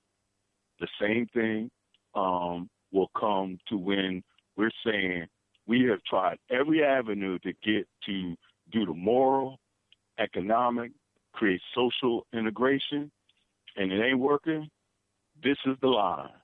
Now, when we created towns and you burnt them down, we created towns and you created you created economic apartheid. You did that. You got that. But we've learned, and now I'm 100% dissatisfied. That's not going to work no more. When we're 100%, then you'll see the type of social, economic, um, and you say spiritual formation that will include all of us. But more importantly, you'll see the self-maintenancing that we will have to do, and that's that's what I I I, I that's what I extract from you know your scenario. Um, the point of that we weren't we haven't been with dealing with bullies at those levels. We anytime we wasn't 100 percent dissatisfied, and that's I'll just close on that. And Elliot, um, you know, uh, and I appreciate y'all giving me the time to express the thought. Brother Richard, Thank you, Brother Richard. thanks as always for your call. We got an open line, and you can get involved at 215 253 7263. That's 215 253 7263. Uh, somebody just ringing in. Uh, caller, what's your name? Where you calling from? Hey, Brother Elliot, how you doing? How are you, sir? I'm doing okay. Hey, Brother Rex. How you doing? Uh, I'm doing all right. Jeff? I'm doing yeah yeah. With, uh, following Brother Richard and, and Brother Sarah, uh, I mean they had a, they gave me a lot to, to Sister decipher. Sister Sarah. man. Sister. Especially Sister Sarah, she gave me so much to decipher, man. She was she was spot on. But you know, Brother uh, Reggie and, and Brother Elliot, when you talk about uh, when you when you pose the question, Elliot, about Caucasian people, how like we like we like you say how we like we said sit back and we say, well, hopefully know, we appeal to their sense of humanity. They'll say, well, they'll stop mistreating us. They'll treat us fairly, and and that's and that's uh, fools. That's foolhardy because we have been trying that for years. Like I, like Minister Farrakhan said on this tape I got, he said we have been trying to be a brother and a friend, the Caucasian people for years, and look, we got us some of the worst treatment in turn. Because see, one thing I've learned, and I'm 54, and I don't claim to be a know-it-all, and it's a lot. I, can, I guess I learned this. I be learning stuff from the time I, you know, leave this earth. You know, knowledge is from the from the cradle to the grave. So I don't claim to be no expert. One thing, but I do know in my in my world and stuff, just living on this earth, working around Caucasian people all my life, and I and I've observed them, and so the Honorable Life now obviously you observe these people and stuff. They are uh, they are like unlike any other people you can you can be around and stuff. And I've observed how they act, how they I, I can be around them so long. When I be on the job environment, I can almost predict what they're gonna say. I can almost mouth. I have actually did it with them when something certain certain incidents happen. I'll be when I, when I, when I get their reaction, they say it right when I they say just what I predict they're gonna say because you kind of learn how they how they roll, and that's why I, see, they, they don't have that. And again, it's not like you said, Ellie. It's not about being hateful. Right? It's just being honest and truthful. Their nature. This is what I'm like. I'm taught. Their nature is not one of of being a family of a village. That's why they have. A, that's why a lot of white folks have an issue with you use that phrase. It takes an entire village to the the the, the, the uh, raise a child. They don't roll like that. They they more individualistic. They think things in terms of being individual. Everybody for themselves and stuff. That's that's why we talk about collective responsibility, you know, about you know the community. They, that's that's totally diametrically opposed to Caucasian people. They don't think like that. So So- you trying to appeal to this sense of humanity. It, it, it, it's it's it's it's almost a waste of time because when you you see you you see me and you can watch a uh, a, a white guy And listen to this carefully, Elliot and Rex. Being you can sit there and watch a, a white guy being a white version of Rodney King getting his brains beat out by the police, and say let, let's paint the scenario and say that make make, the Rodney King a white guy and make the cops the, the perpetrators black, which you know that ain't gonna happen. Ain't no black cops gonna beat no white because they know better. But I'm just using as an example. Say if that did happen, and you could watch that and you'd be saying, "Damn, uh, Joe, that's a shame what them brothers did to that white man. They they beat that white man with an inch of his life, and and we you're and you're condemning, Elliot. You and Reggie were condemning because y'all got humanity behind y'all. Y'all say, man, that's a shame. They shouldn't have did that to that to that white boy like that. But see, white folks on the other hand, they can see the same thing. They can see a, a, a, a, a the reverse roles being reversed. They can see white cops doing that to a black man, as in Rodney King and many other cases. They'll sit there and say it was justified. Because see, again, they, they don't have that humanity there, so their nature is what it is. So when you're trying to appeal to their sense of fairness and, and, and righteousness, you're pretty much wasting your time because they don't they don't see it, they don't see things that way, and that's just basically that's basically the way they are. And when you talk about uh, Joe, stay, like, stay, go ahead, Joe, go ahead, stay, Reg, stay there for a minute. Stay there for Go- a minute. I'm here. Stay there for a minute. On, Mhm. on that. There's a couple things, and, and I, I just want to do this because you're actually the perfect caller on my on my statement I made earlier. This is Mhm. something that you say all the time, and you've been saying it. You say white folks they the devil, right? And I know Mhm. you've been on our program where we had that discussion with you, and I've had discussion with you offline. Mm-hmm. You got somebody like Wayne Dyer that passed passed Mhm. last year. Both of us has read his stuff.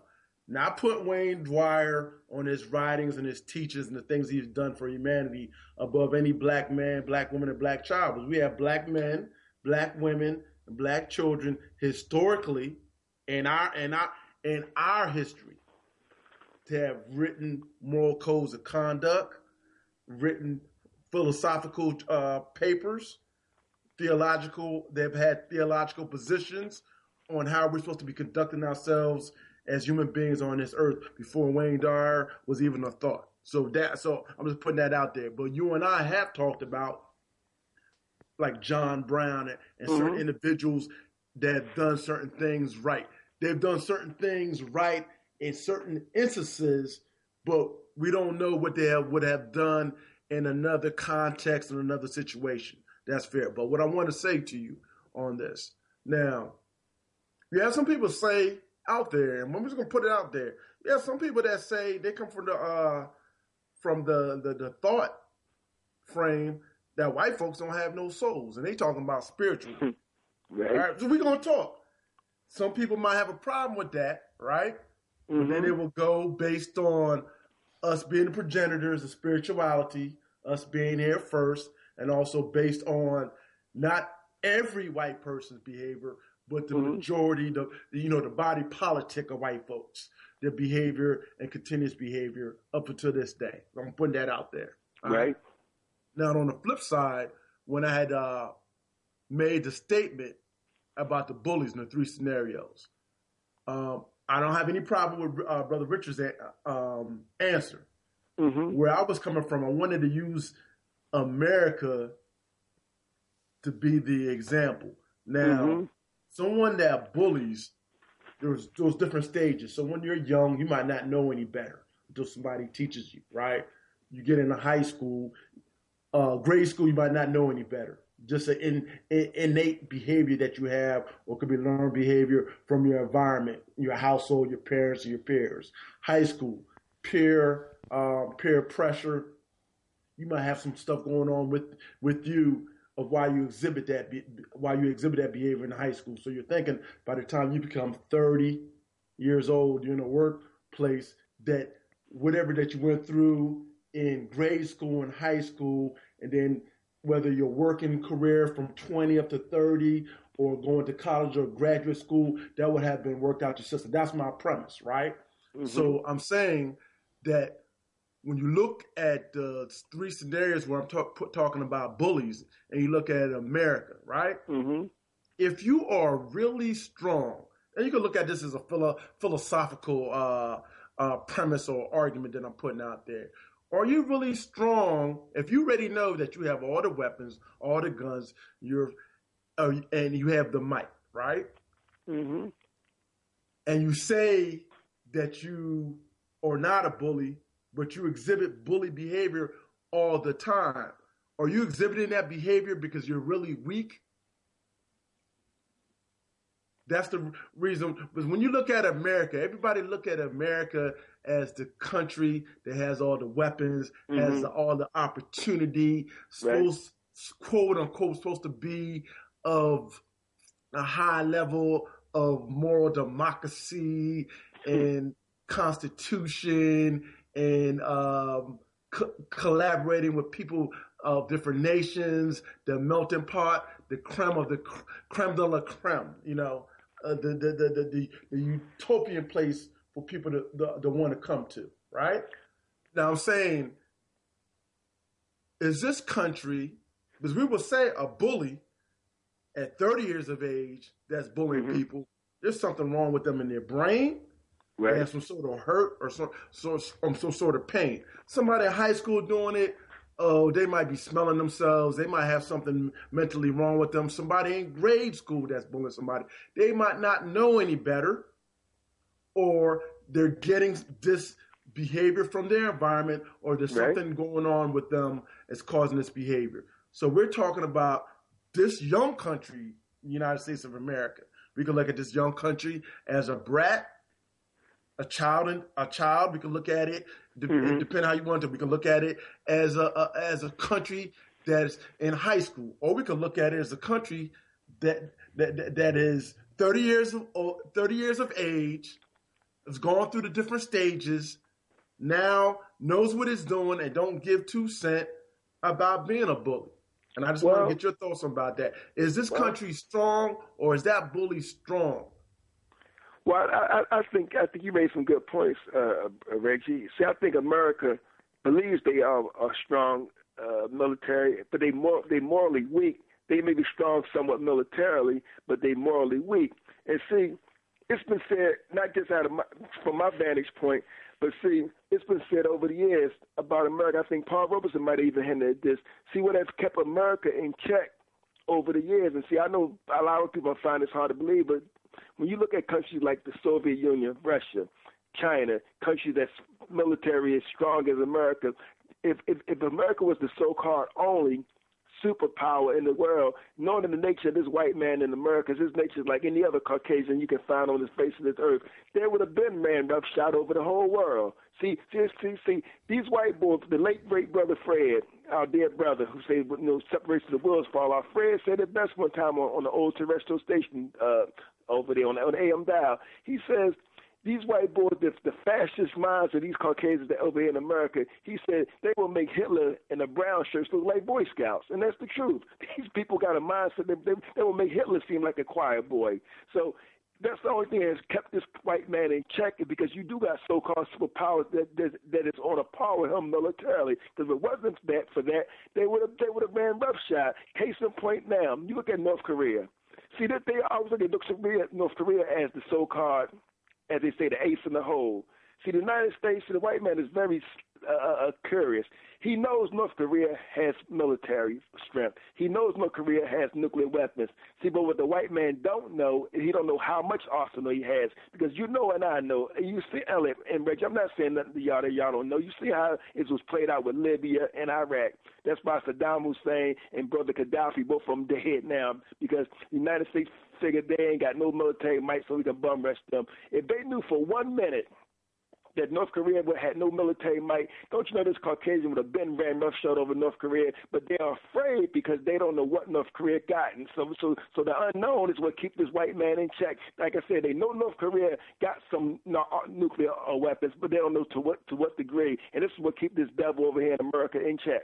That's the whole reason why, because he know the bully could be met on an even par. So that's why they sitting back throwing all these sanctions on North Korea. They they demonize the leader of North Korea. They say all these things because they don't know what this man has in his arsenal, and that's the bottom line. And see, again, when you're a righteous nation, You don't have to flaunt your military might. You know already know you have that. But see, they flaunt it around the world against people like I say, the countries where they know they are stronger than. But you know they never flaunt that military might when it comes to Russia or China, because they know these two countries are on a par with them. And like I said, they don't even do it with North Korea that much either, because again, they don't know what North Korea got. They only do it with people who they know they stronger than. You know, this is, how, this is how the white man has always operated. He has always operated like that throughout his history in, in America. He has, he has done that. And see, you bring, you make you make a, a, when you and Sister Sarah was talking about uh, Caucasian people and, and stuff. When you look at people like John Brown and and, and others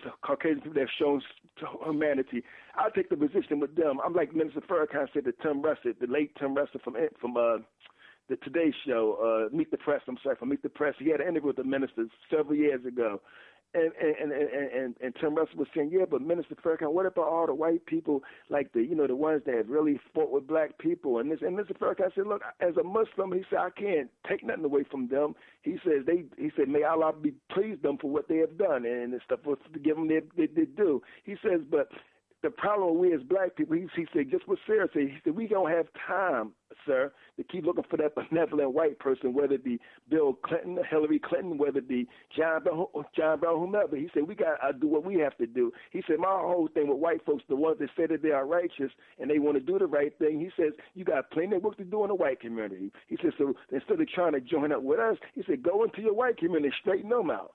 And, and that's what Brother Malcolm said the same thing back in the 60s. He said, told white folks on these college campuses, he says, if you sincere about the plight of black people, don't try to join us and make our movement weak and, and, and like Sarah said, become a distraction because white cause black people fall all over a white person when they think they're doing something or saying something right. So instead of the, don't try to join us, like Malcolm said, go to the white community, go to your mothers, your fathers, your sisters and brothers, your neighbors who you know are bigots, straighten them out. Don't try to come to our movement and make our movement weak and stuff. So that's why I always say to Caucasian people, I, I don't knock people that's the white folks that's trying to do the right thing on, on behalf of black people. My only thing is that do it within your community, straighten your people out and stuff like that. Don't try to come over and dictate to us what we should and shouldn't do. We know what we have to do and everything like that. You know what I mean? Like when I see those white people, kids marching for, and support Mumia, I have no problem with that because they should. Because Mumia is an innocent man. He's he's a victim of a white racist injustice system. So when these white kids, when these college campuses be saying free Mumia, you know, wall by wall, brick by brick, you know, wall by wall, we want to free up Mumia Abu Jamal. I have no problem with that. You know what I mean? So I mean, it, it is what it is and stuff. So so we so we see clearly is the answer is not you know keep looking for Hillary Clinton or or, or, or Bernie Sanders. No matter what they may say or do, that even if, even if they you know saying what they're going to do, they may do what they're going to do. That's all well and good. They should do it, you know. But we don't have time to, like like Sarah said, to keep on waiting to see what they're going to do and, and hoping and praying that they do the right thing. We have we have we have to put out get out up our game plan, like she said. We get up our game, and that's basically what it comes down to. It's not hard. It's not rocket science. We have to do what we got to do. Well, and, look- and when you talk about Malcolm X, you talk about Fred Hampton. Y'all saw the documentary the other day. The, Well, the, let, the let, let me mention. Let me mention this. ahead. I'm sorry.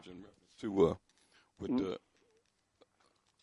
uh, Joe and the of what Reg was talking about. Um, Okay. Reg, I, I see this, what you uh, categorize as a bullying tactic by uh, the United States and then uh, European power or the dominant society or whatever you want, to, or white folks, whatever you want to call it, is a a tool to hide its inadequacy. That's right. Uh, they know that, just like I mentioned before, that they were Johnny come latelys or latecomers into the family of man as far as being uh, civilized. Uh, it was a lot of things that they didn't know. Uh, even when they started leaving the confines of Europe, they believed that the world was flat. Now, That's correct. They say these things now as some type of like a passing joke, but it wasn't a passing joke. That shows you the level of mentality among basic Europeans during those periods. When people of, of, of, of African descent have been traveling the world for thousands of years, Mm-hmm. they come along in 1400s, 1300s saying that the world Mhm. was flat. So That- fall that- off the face of the earth. That lets you know the mentality of the people you were dealing with. Even now, uh, if you're dealing with international situations or dealing with the way Europeans deal with us here in this country. They feel woefully inadequate. That's why they keep our people to a level of ignorance. They don't want our people to become more educated. They don't That's want our people because it would be no it's it's no you wouldn't be competing with them. It would be you would surpass them. They don't want that. And so Brother it's is why, always so it go go ahead, Joe. I because Ellie, you're absolutely right, Ellie. This is why, Ellie, you have said this many times. This is why, this is no accident, brother Ellie. This is why they push these minstrel shows like Housewives of Atlanta, all them, uh, the Empire, you know, all them, all them, this minstrel to show black people in their lowest moments. They push them shows because they know they keep our people in a, in a dumb stupor. It's no accident why they do it. They know some of our people so gullible that they'll look at that stuff and they'll think that it's the, it's the, what's the, it's the, it's the bomb or what's the wave, you know, whatever sayings our people saying at that particular time. This is why they push those things and stuff. It's no accident why they do it to keep us dumbed down. And see, when you look at the the, the, the, American war machine. We look look at a country like Vietnam first showed the inadequacies of the white man's military. Now we all know America got bombs on top of bombs. They bombed Vietnam and Saigon to they bound them countries like like like a, the hell froze over. But what happened with the white man? See, you can't win a war just by air attack. You got to sometimes, as the old, old saying brother Reggie and brother, Ellie, you got to take your ass on that ground and, and, and have hand to hand combat and let the rubber meet the road. When them white boys had to had to get off them airplanes and go on them ground, that's when them Vietnamese start wearing their ass out. Cause you know why? They start doing guerrilla warfare. They start setting up booby traps, all that kind of stuff. And that's why America took took, took, such a casualty count because again, you just can't win on the air campaign. And this is how white boys even today they tough when they can sit there and sing drones and and, and all that kind of stuff and drop bombs from the air. Anybody could do that, but you have to get on that ground, man, and you have to do hand to hand combat, that's a different ball game. Anybody that's that, that's been in the military will tell you that. I'm not never I've never been in the military, but my dad was in the Navy, so I'm talking about people that have been in the military. Brother Rob, others like that, they'll tell you you have to get on that ground, brother. It's a different ball game. And, and, and the white boys never could handle that. They never could handle that. That's why when they catch them white boys a lot of times, you ever notice, Brother Elliot and Reg, when they catch these so-called tough white boys, whether they be Vietnamese soldiers or whomever, the white boys, they they they, they, start, they start telling everything. When they get captured, they tell they com- they admit the crimes that they they, they, did the white that the people that they captured never knew they even committed. They they admit to everything because they fear come at them there. They figure for their life, so they tell everything. They they start spilling American secrets, everything. So that's the way they are. They cowards. When you catch them and you take away that so-called toughness and mi- military might that they have, and they and you meet them on an even par, the, the, the punk and cowardness comes out in them. It's, it's, it's always been that way with them. You know, it's like John McCain is a prime example. They say John McCain was singing like a canary. When the Vietnamese captured him, when he was over there dropping bombs, killing innocent Vietnamese men, women, and children, when they captured that sucker, they said McCain was singing like a canary. He was telling everything. everything. You know what I mean? And that's the way, and that's what they do. You know what I mean? So we see clearly what, what we up against, you know, what we dealing with. And I close with this, brother Elliot. I, yeah, thanks for your time. With Fred Hampton, I saw the documentary, and you was mixed about Gene Roberts, and you spoke the traders. Well, see, it, go, it may come a point in America, just like we see in South Africa, where our traders going to have to be dealt with harshly, like they was dealt with with the traders in South Africa. Because see, the Gene Roberts of the world, they can't be allowed to just keep doing what they're doing and going with their life after ca- causing the murder of people like Malcolm and others and stuff, Fred Hampton and people like that. Because two or three black, sh- you saw the documentary, Ellen and Reggie.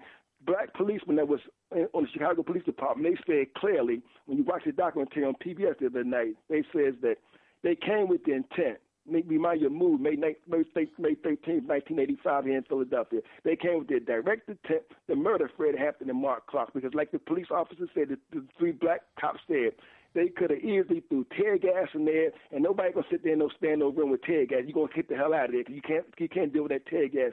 They could have smoked them out of there easily. They went with the intent to murder them people, and that's what they did. The same thing with Move. They could have they could have smoked move out of the house if they wanted to. They could have used tear gas, but they came with the intent. They they were determined on that day they was going to murder the Move family, and that's what they did. I mean, this is what the this is what the devil do when they when they when, when, when they have shown with white folks when they want to take white folks to alive, they do it but, and stuff. But when it come to our people, they'll sit there and, and come with their cold-blooded murder plan, Murder Incorporated. And this is what they did to Move, and this is what they did to our dead brother Fred Hampton and Mark Clark back in 1968 in Chicago. I mean, it's, it, you know, it is a fact of history. So, you know, it is what it is. Thank you So for your thanks call, for your time, Ellie and Reg. You're right. Y'all brothers take care. I'll be listening for the rest of the show. All right. Reg?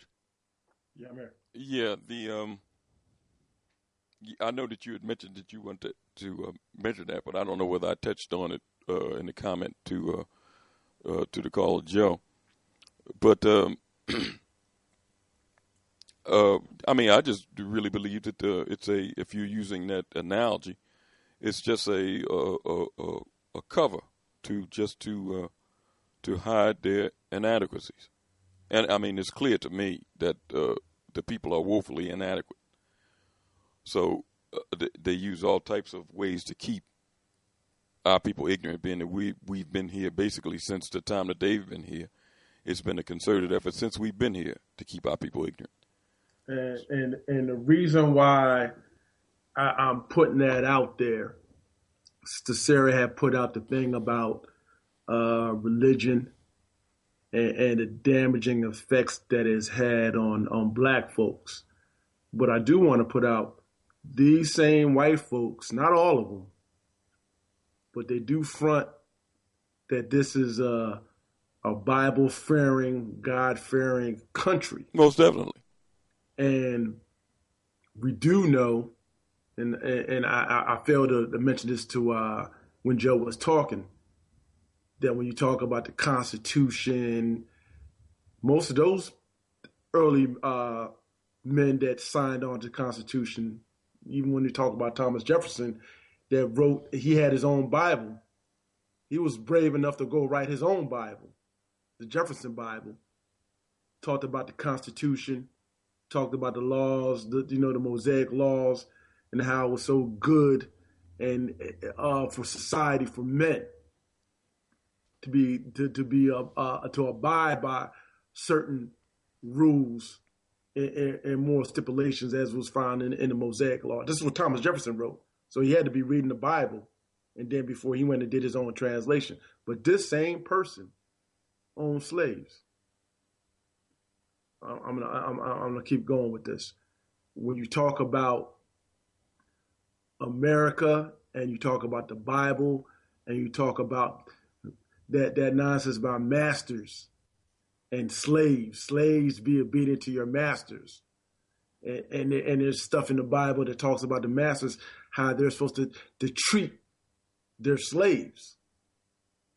Now, if you're a strong person and you have this might and strength, and you're supposed to have this morality and spirituality about you, you would think that you would become more gentle, more compassionate, be able to be able to communicate and, and, and, and agree in in a fashion where it doesn't cause harm or as they would like to say, a, a, a, a lot of a lot of collateral damage. But we see this is not what we see when you're talking about the United States of America. The United States of America is not really a country based on any spirituality principles.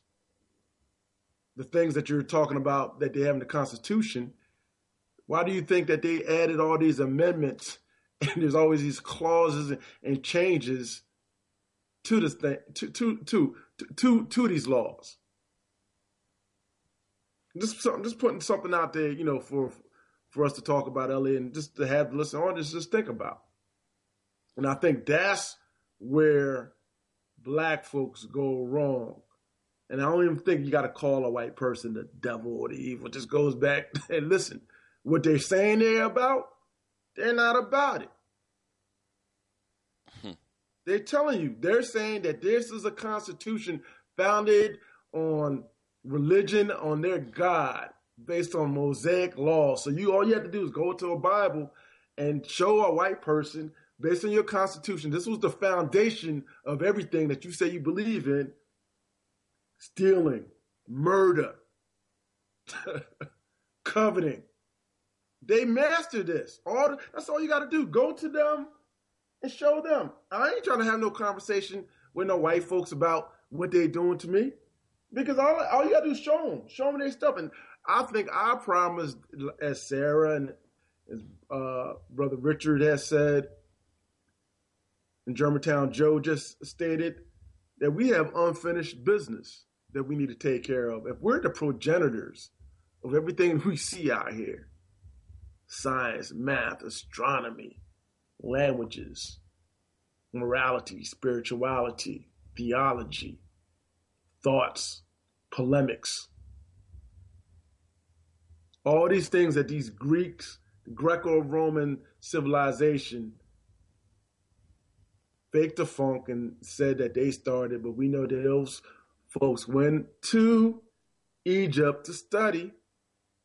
It's documented as facts They took it back, destroyed, erased, stole artifacts. If we're not important, black folks, if we're not important, why are they so worried about us? Why are they so worried about what we're doing?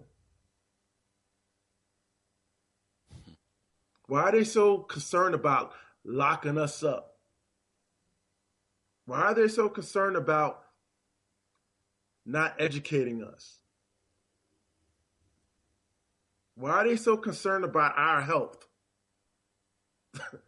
Why are they concerned about injecting us with these vaccines that in their own literature has side effects? And we keep going for it. They give us medicine and we read it and the thing is supposed to help us with has five side effects that are worse than what we're trying to deal with. And they're still around. They're still making merchandise out of us, still making money.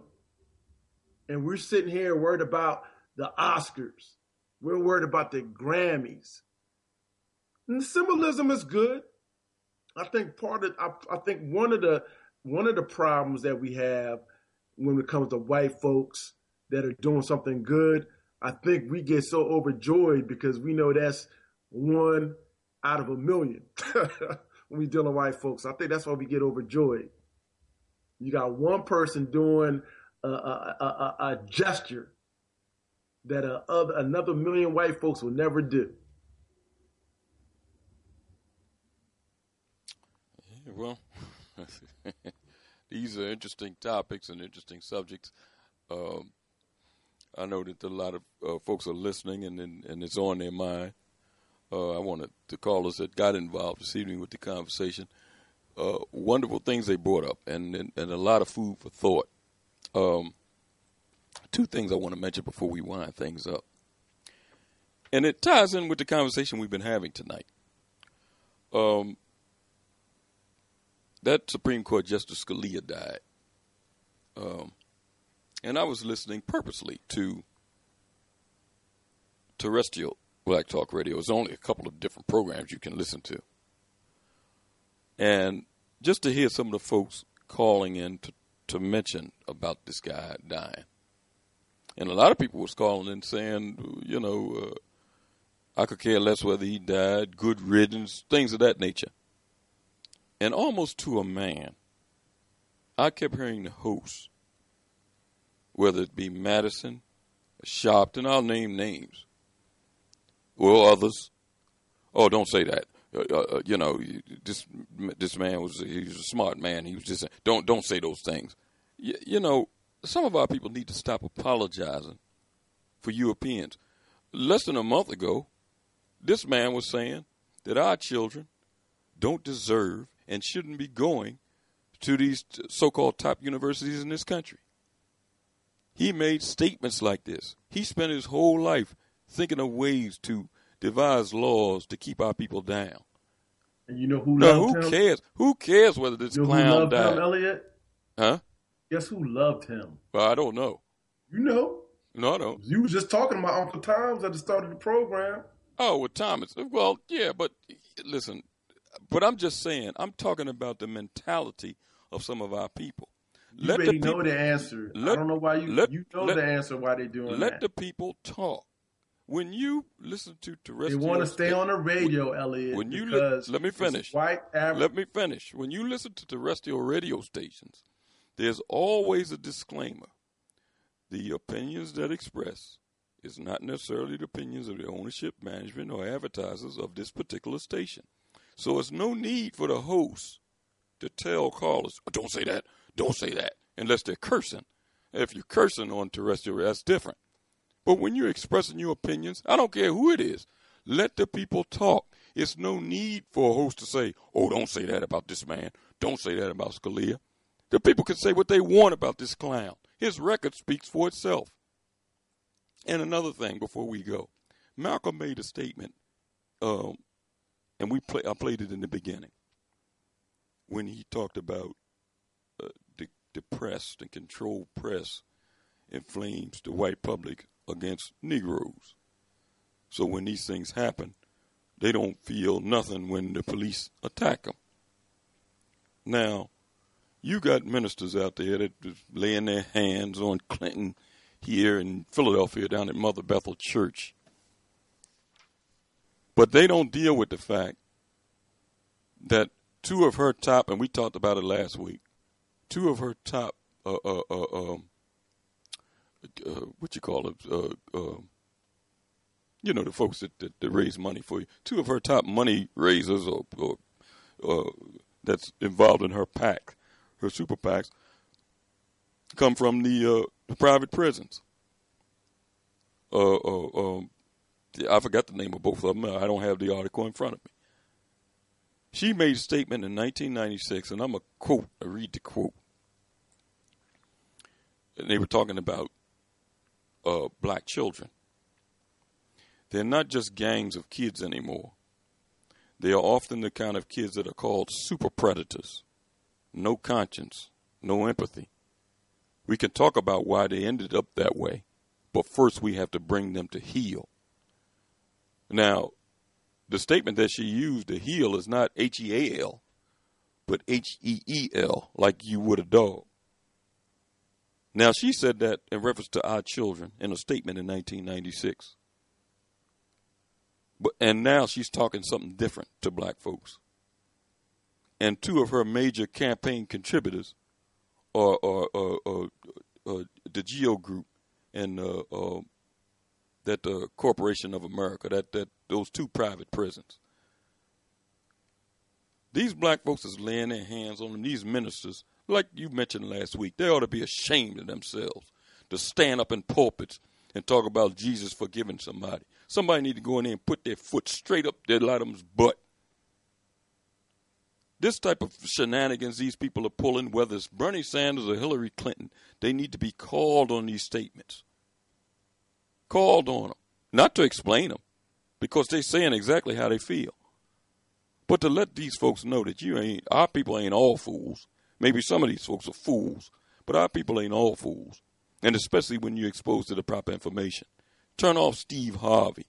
Turn off Tom Joyner. All that stupid crap that they listen to in the morning. Turn off that crap Empire and all that stuff at night. Get a book. Look at some alternative news sites if you want to listen to news. It's news coming that don't come from this country that talk about issues going on in this country. Start weighing this stuff. See what's really going on. Look at some of the past statements. These people, all of them have track records.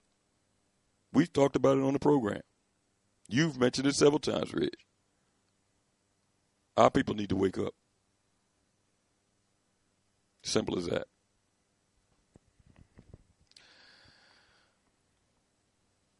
And we're coming to the end, of, uh, coming up on the end of the program, and I just want to mention again that if you missed any part of the program, or if you want to catch it in its entirety, go to timeforanawakening.com. That's timeforanawakening.com. There you'll see uh, a lot of interesting articles, uh, comments from some of the people have, that have looked at the articles, uh, the podcast the program, and other things that will be coming very soon to the site.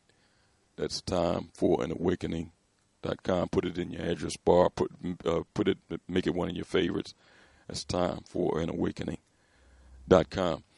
for an awakening. Dot com. Reg, before we leave, any last words? No, sir. Oh, also, and we've been talking about it today. Reg mentioned it in the beginning of the program. The press conference uh, for one million conscious black voters and contributors is coming up. Uh, give that date again, Reg. I don't have my information in front of me. Two twenty-five this Thursday. That's in Washington D.C. and that location again. Bear with me for a minute, Elliot. No, go, go, well, we'll, we'll, we'll ha- we'll have it up on the site, and it'll probably be up on our Just, Facebook. page. just Go ahead. Let's go to a commercial real quick, and uh, we come back, and I have the information geared up. All right, we'll do that. We'll do that. Uh, we'll be right back.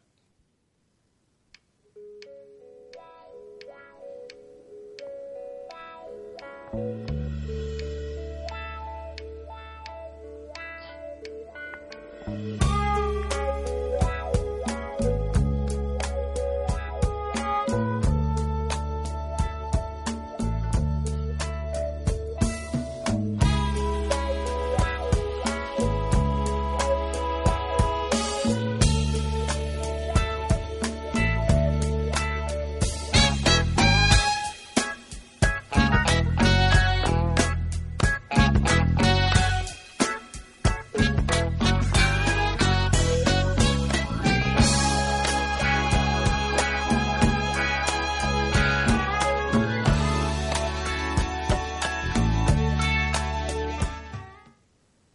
tuned in to the Black Talk Radio Network. For podcasts and live program scheduling, visit us on the web at blacktalkradionetwork.com.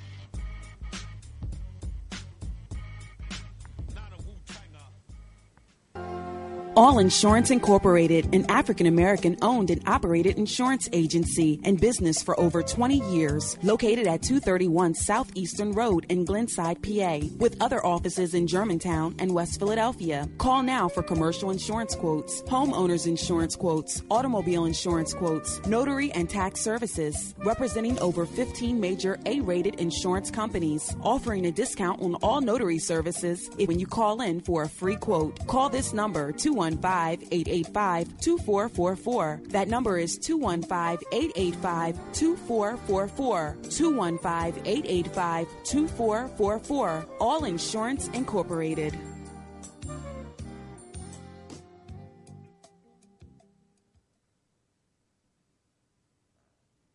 Before your roof becomes unruly, call Dooley. Dooley Brothers, specializing in shingle, rubber roofs, gutters, downspouts, and vinyl sidings. Call for your free estimate today. 215-224-3882. That's 215-224-3882. Dooley Brothers Roofing. The roofing experts you can trust. That number again, 215-224-3882. 215-224-3882. Before your roof becomes unruly, call Dooley. What is in one million brothers and sisters who are tired of the same old rhetoric, the same old leaders, the same old ways of dealing with political and economic empowerment? You realize that nobody's going to save black people but us, if you understand that no existing political party prioritizes the best interests of African Americans as a collective, if you believe that leadership is as leadership does, and this means that the best leaders for the black collective must come from the ranks of those who place and hold the best interests of black people foremost and uttermost, if you understand that black people must develop the mindset and the will to finance their own racial uplift organizational efforts, then get involved with 1 million conscious black voters and contributors. The movement is now. Go to www.imoneofthemillion.com. That's www.imoneofthemillion.com.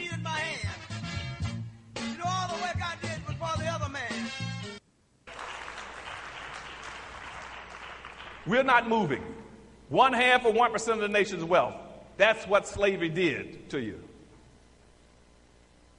It maldistributed everything in the hands of the dominant white society. And as an example, you didn't acquire any wealth since 1860. Let me show you some other indications.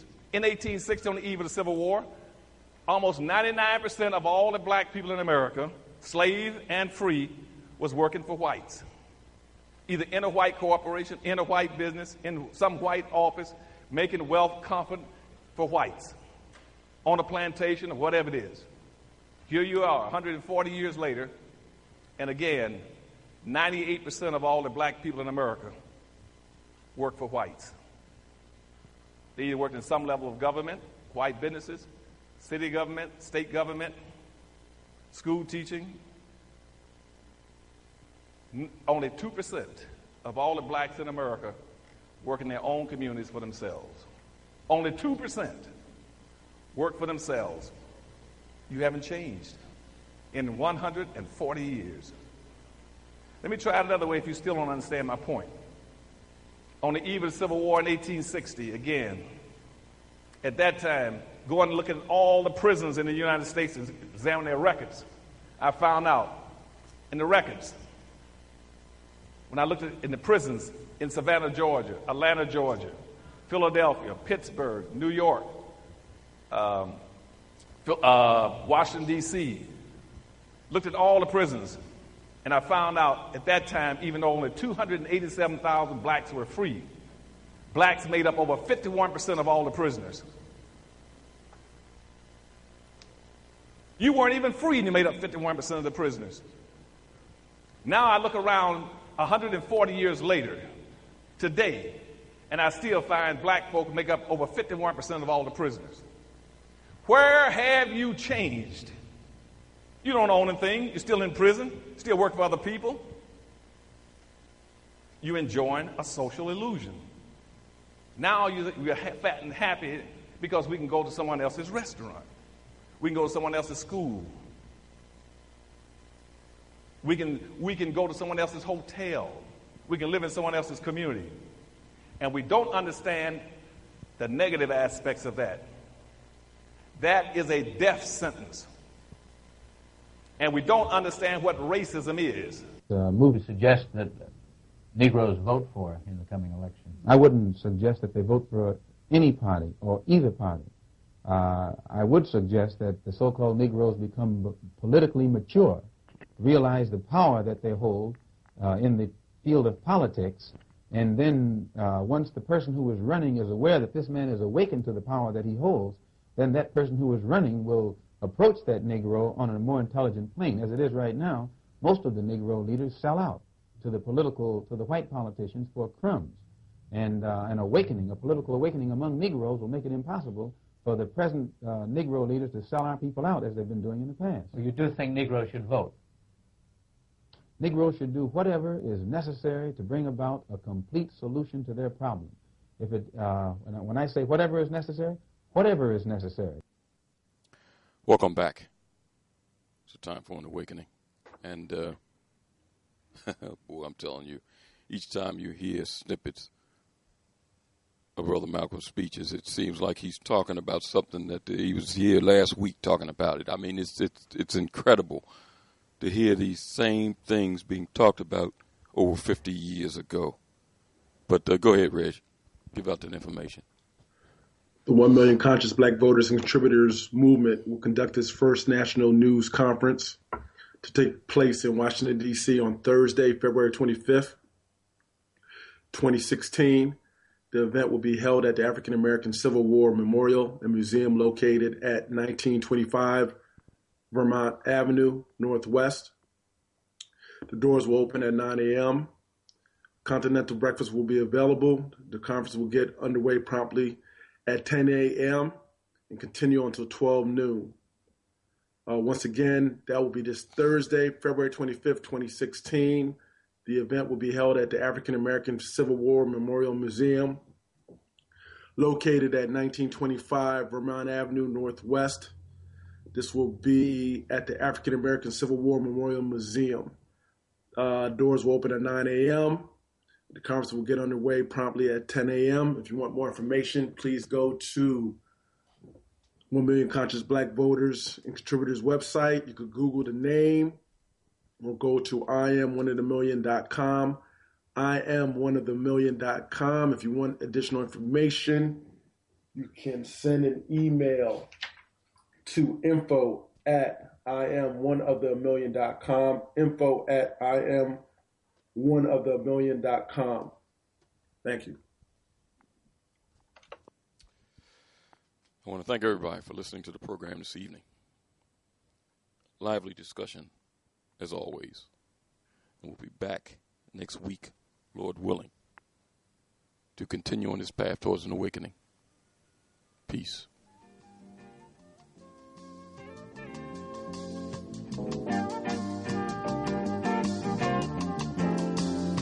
you're driving through the country on a lazy afternoon,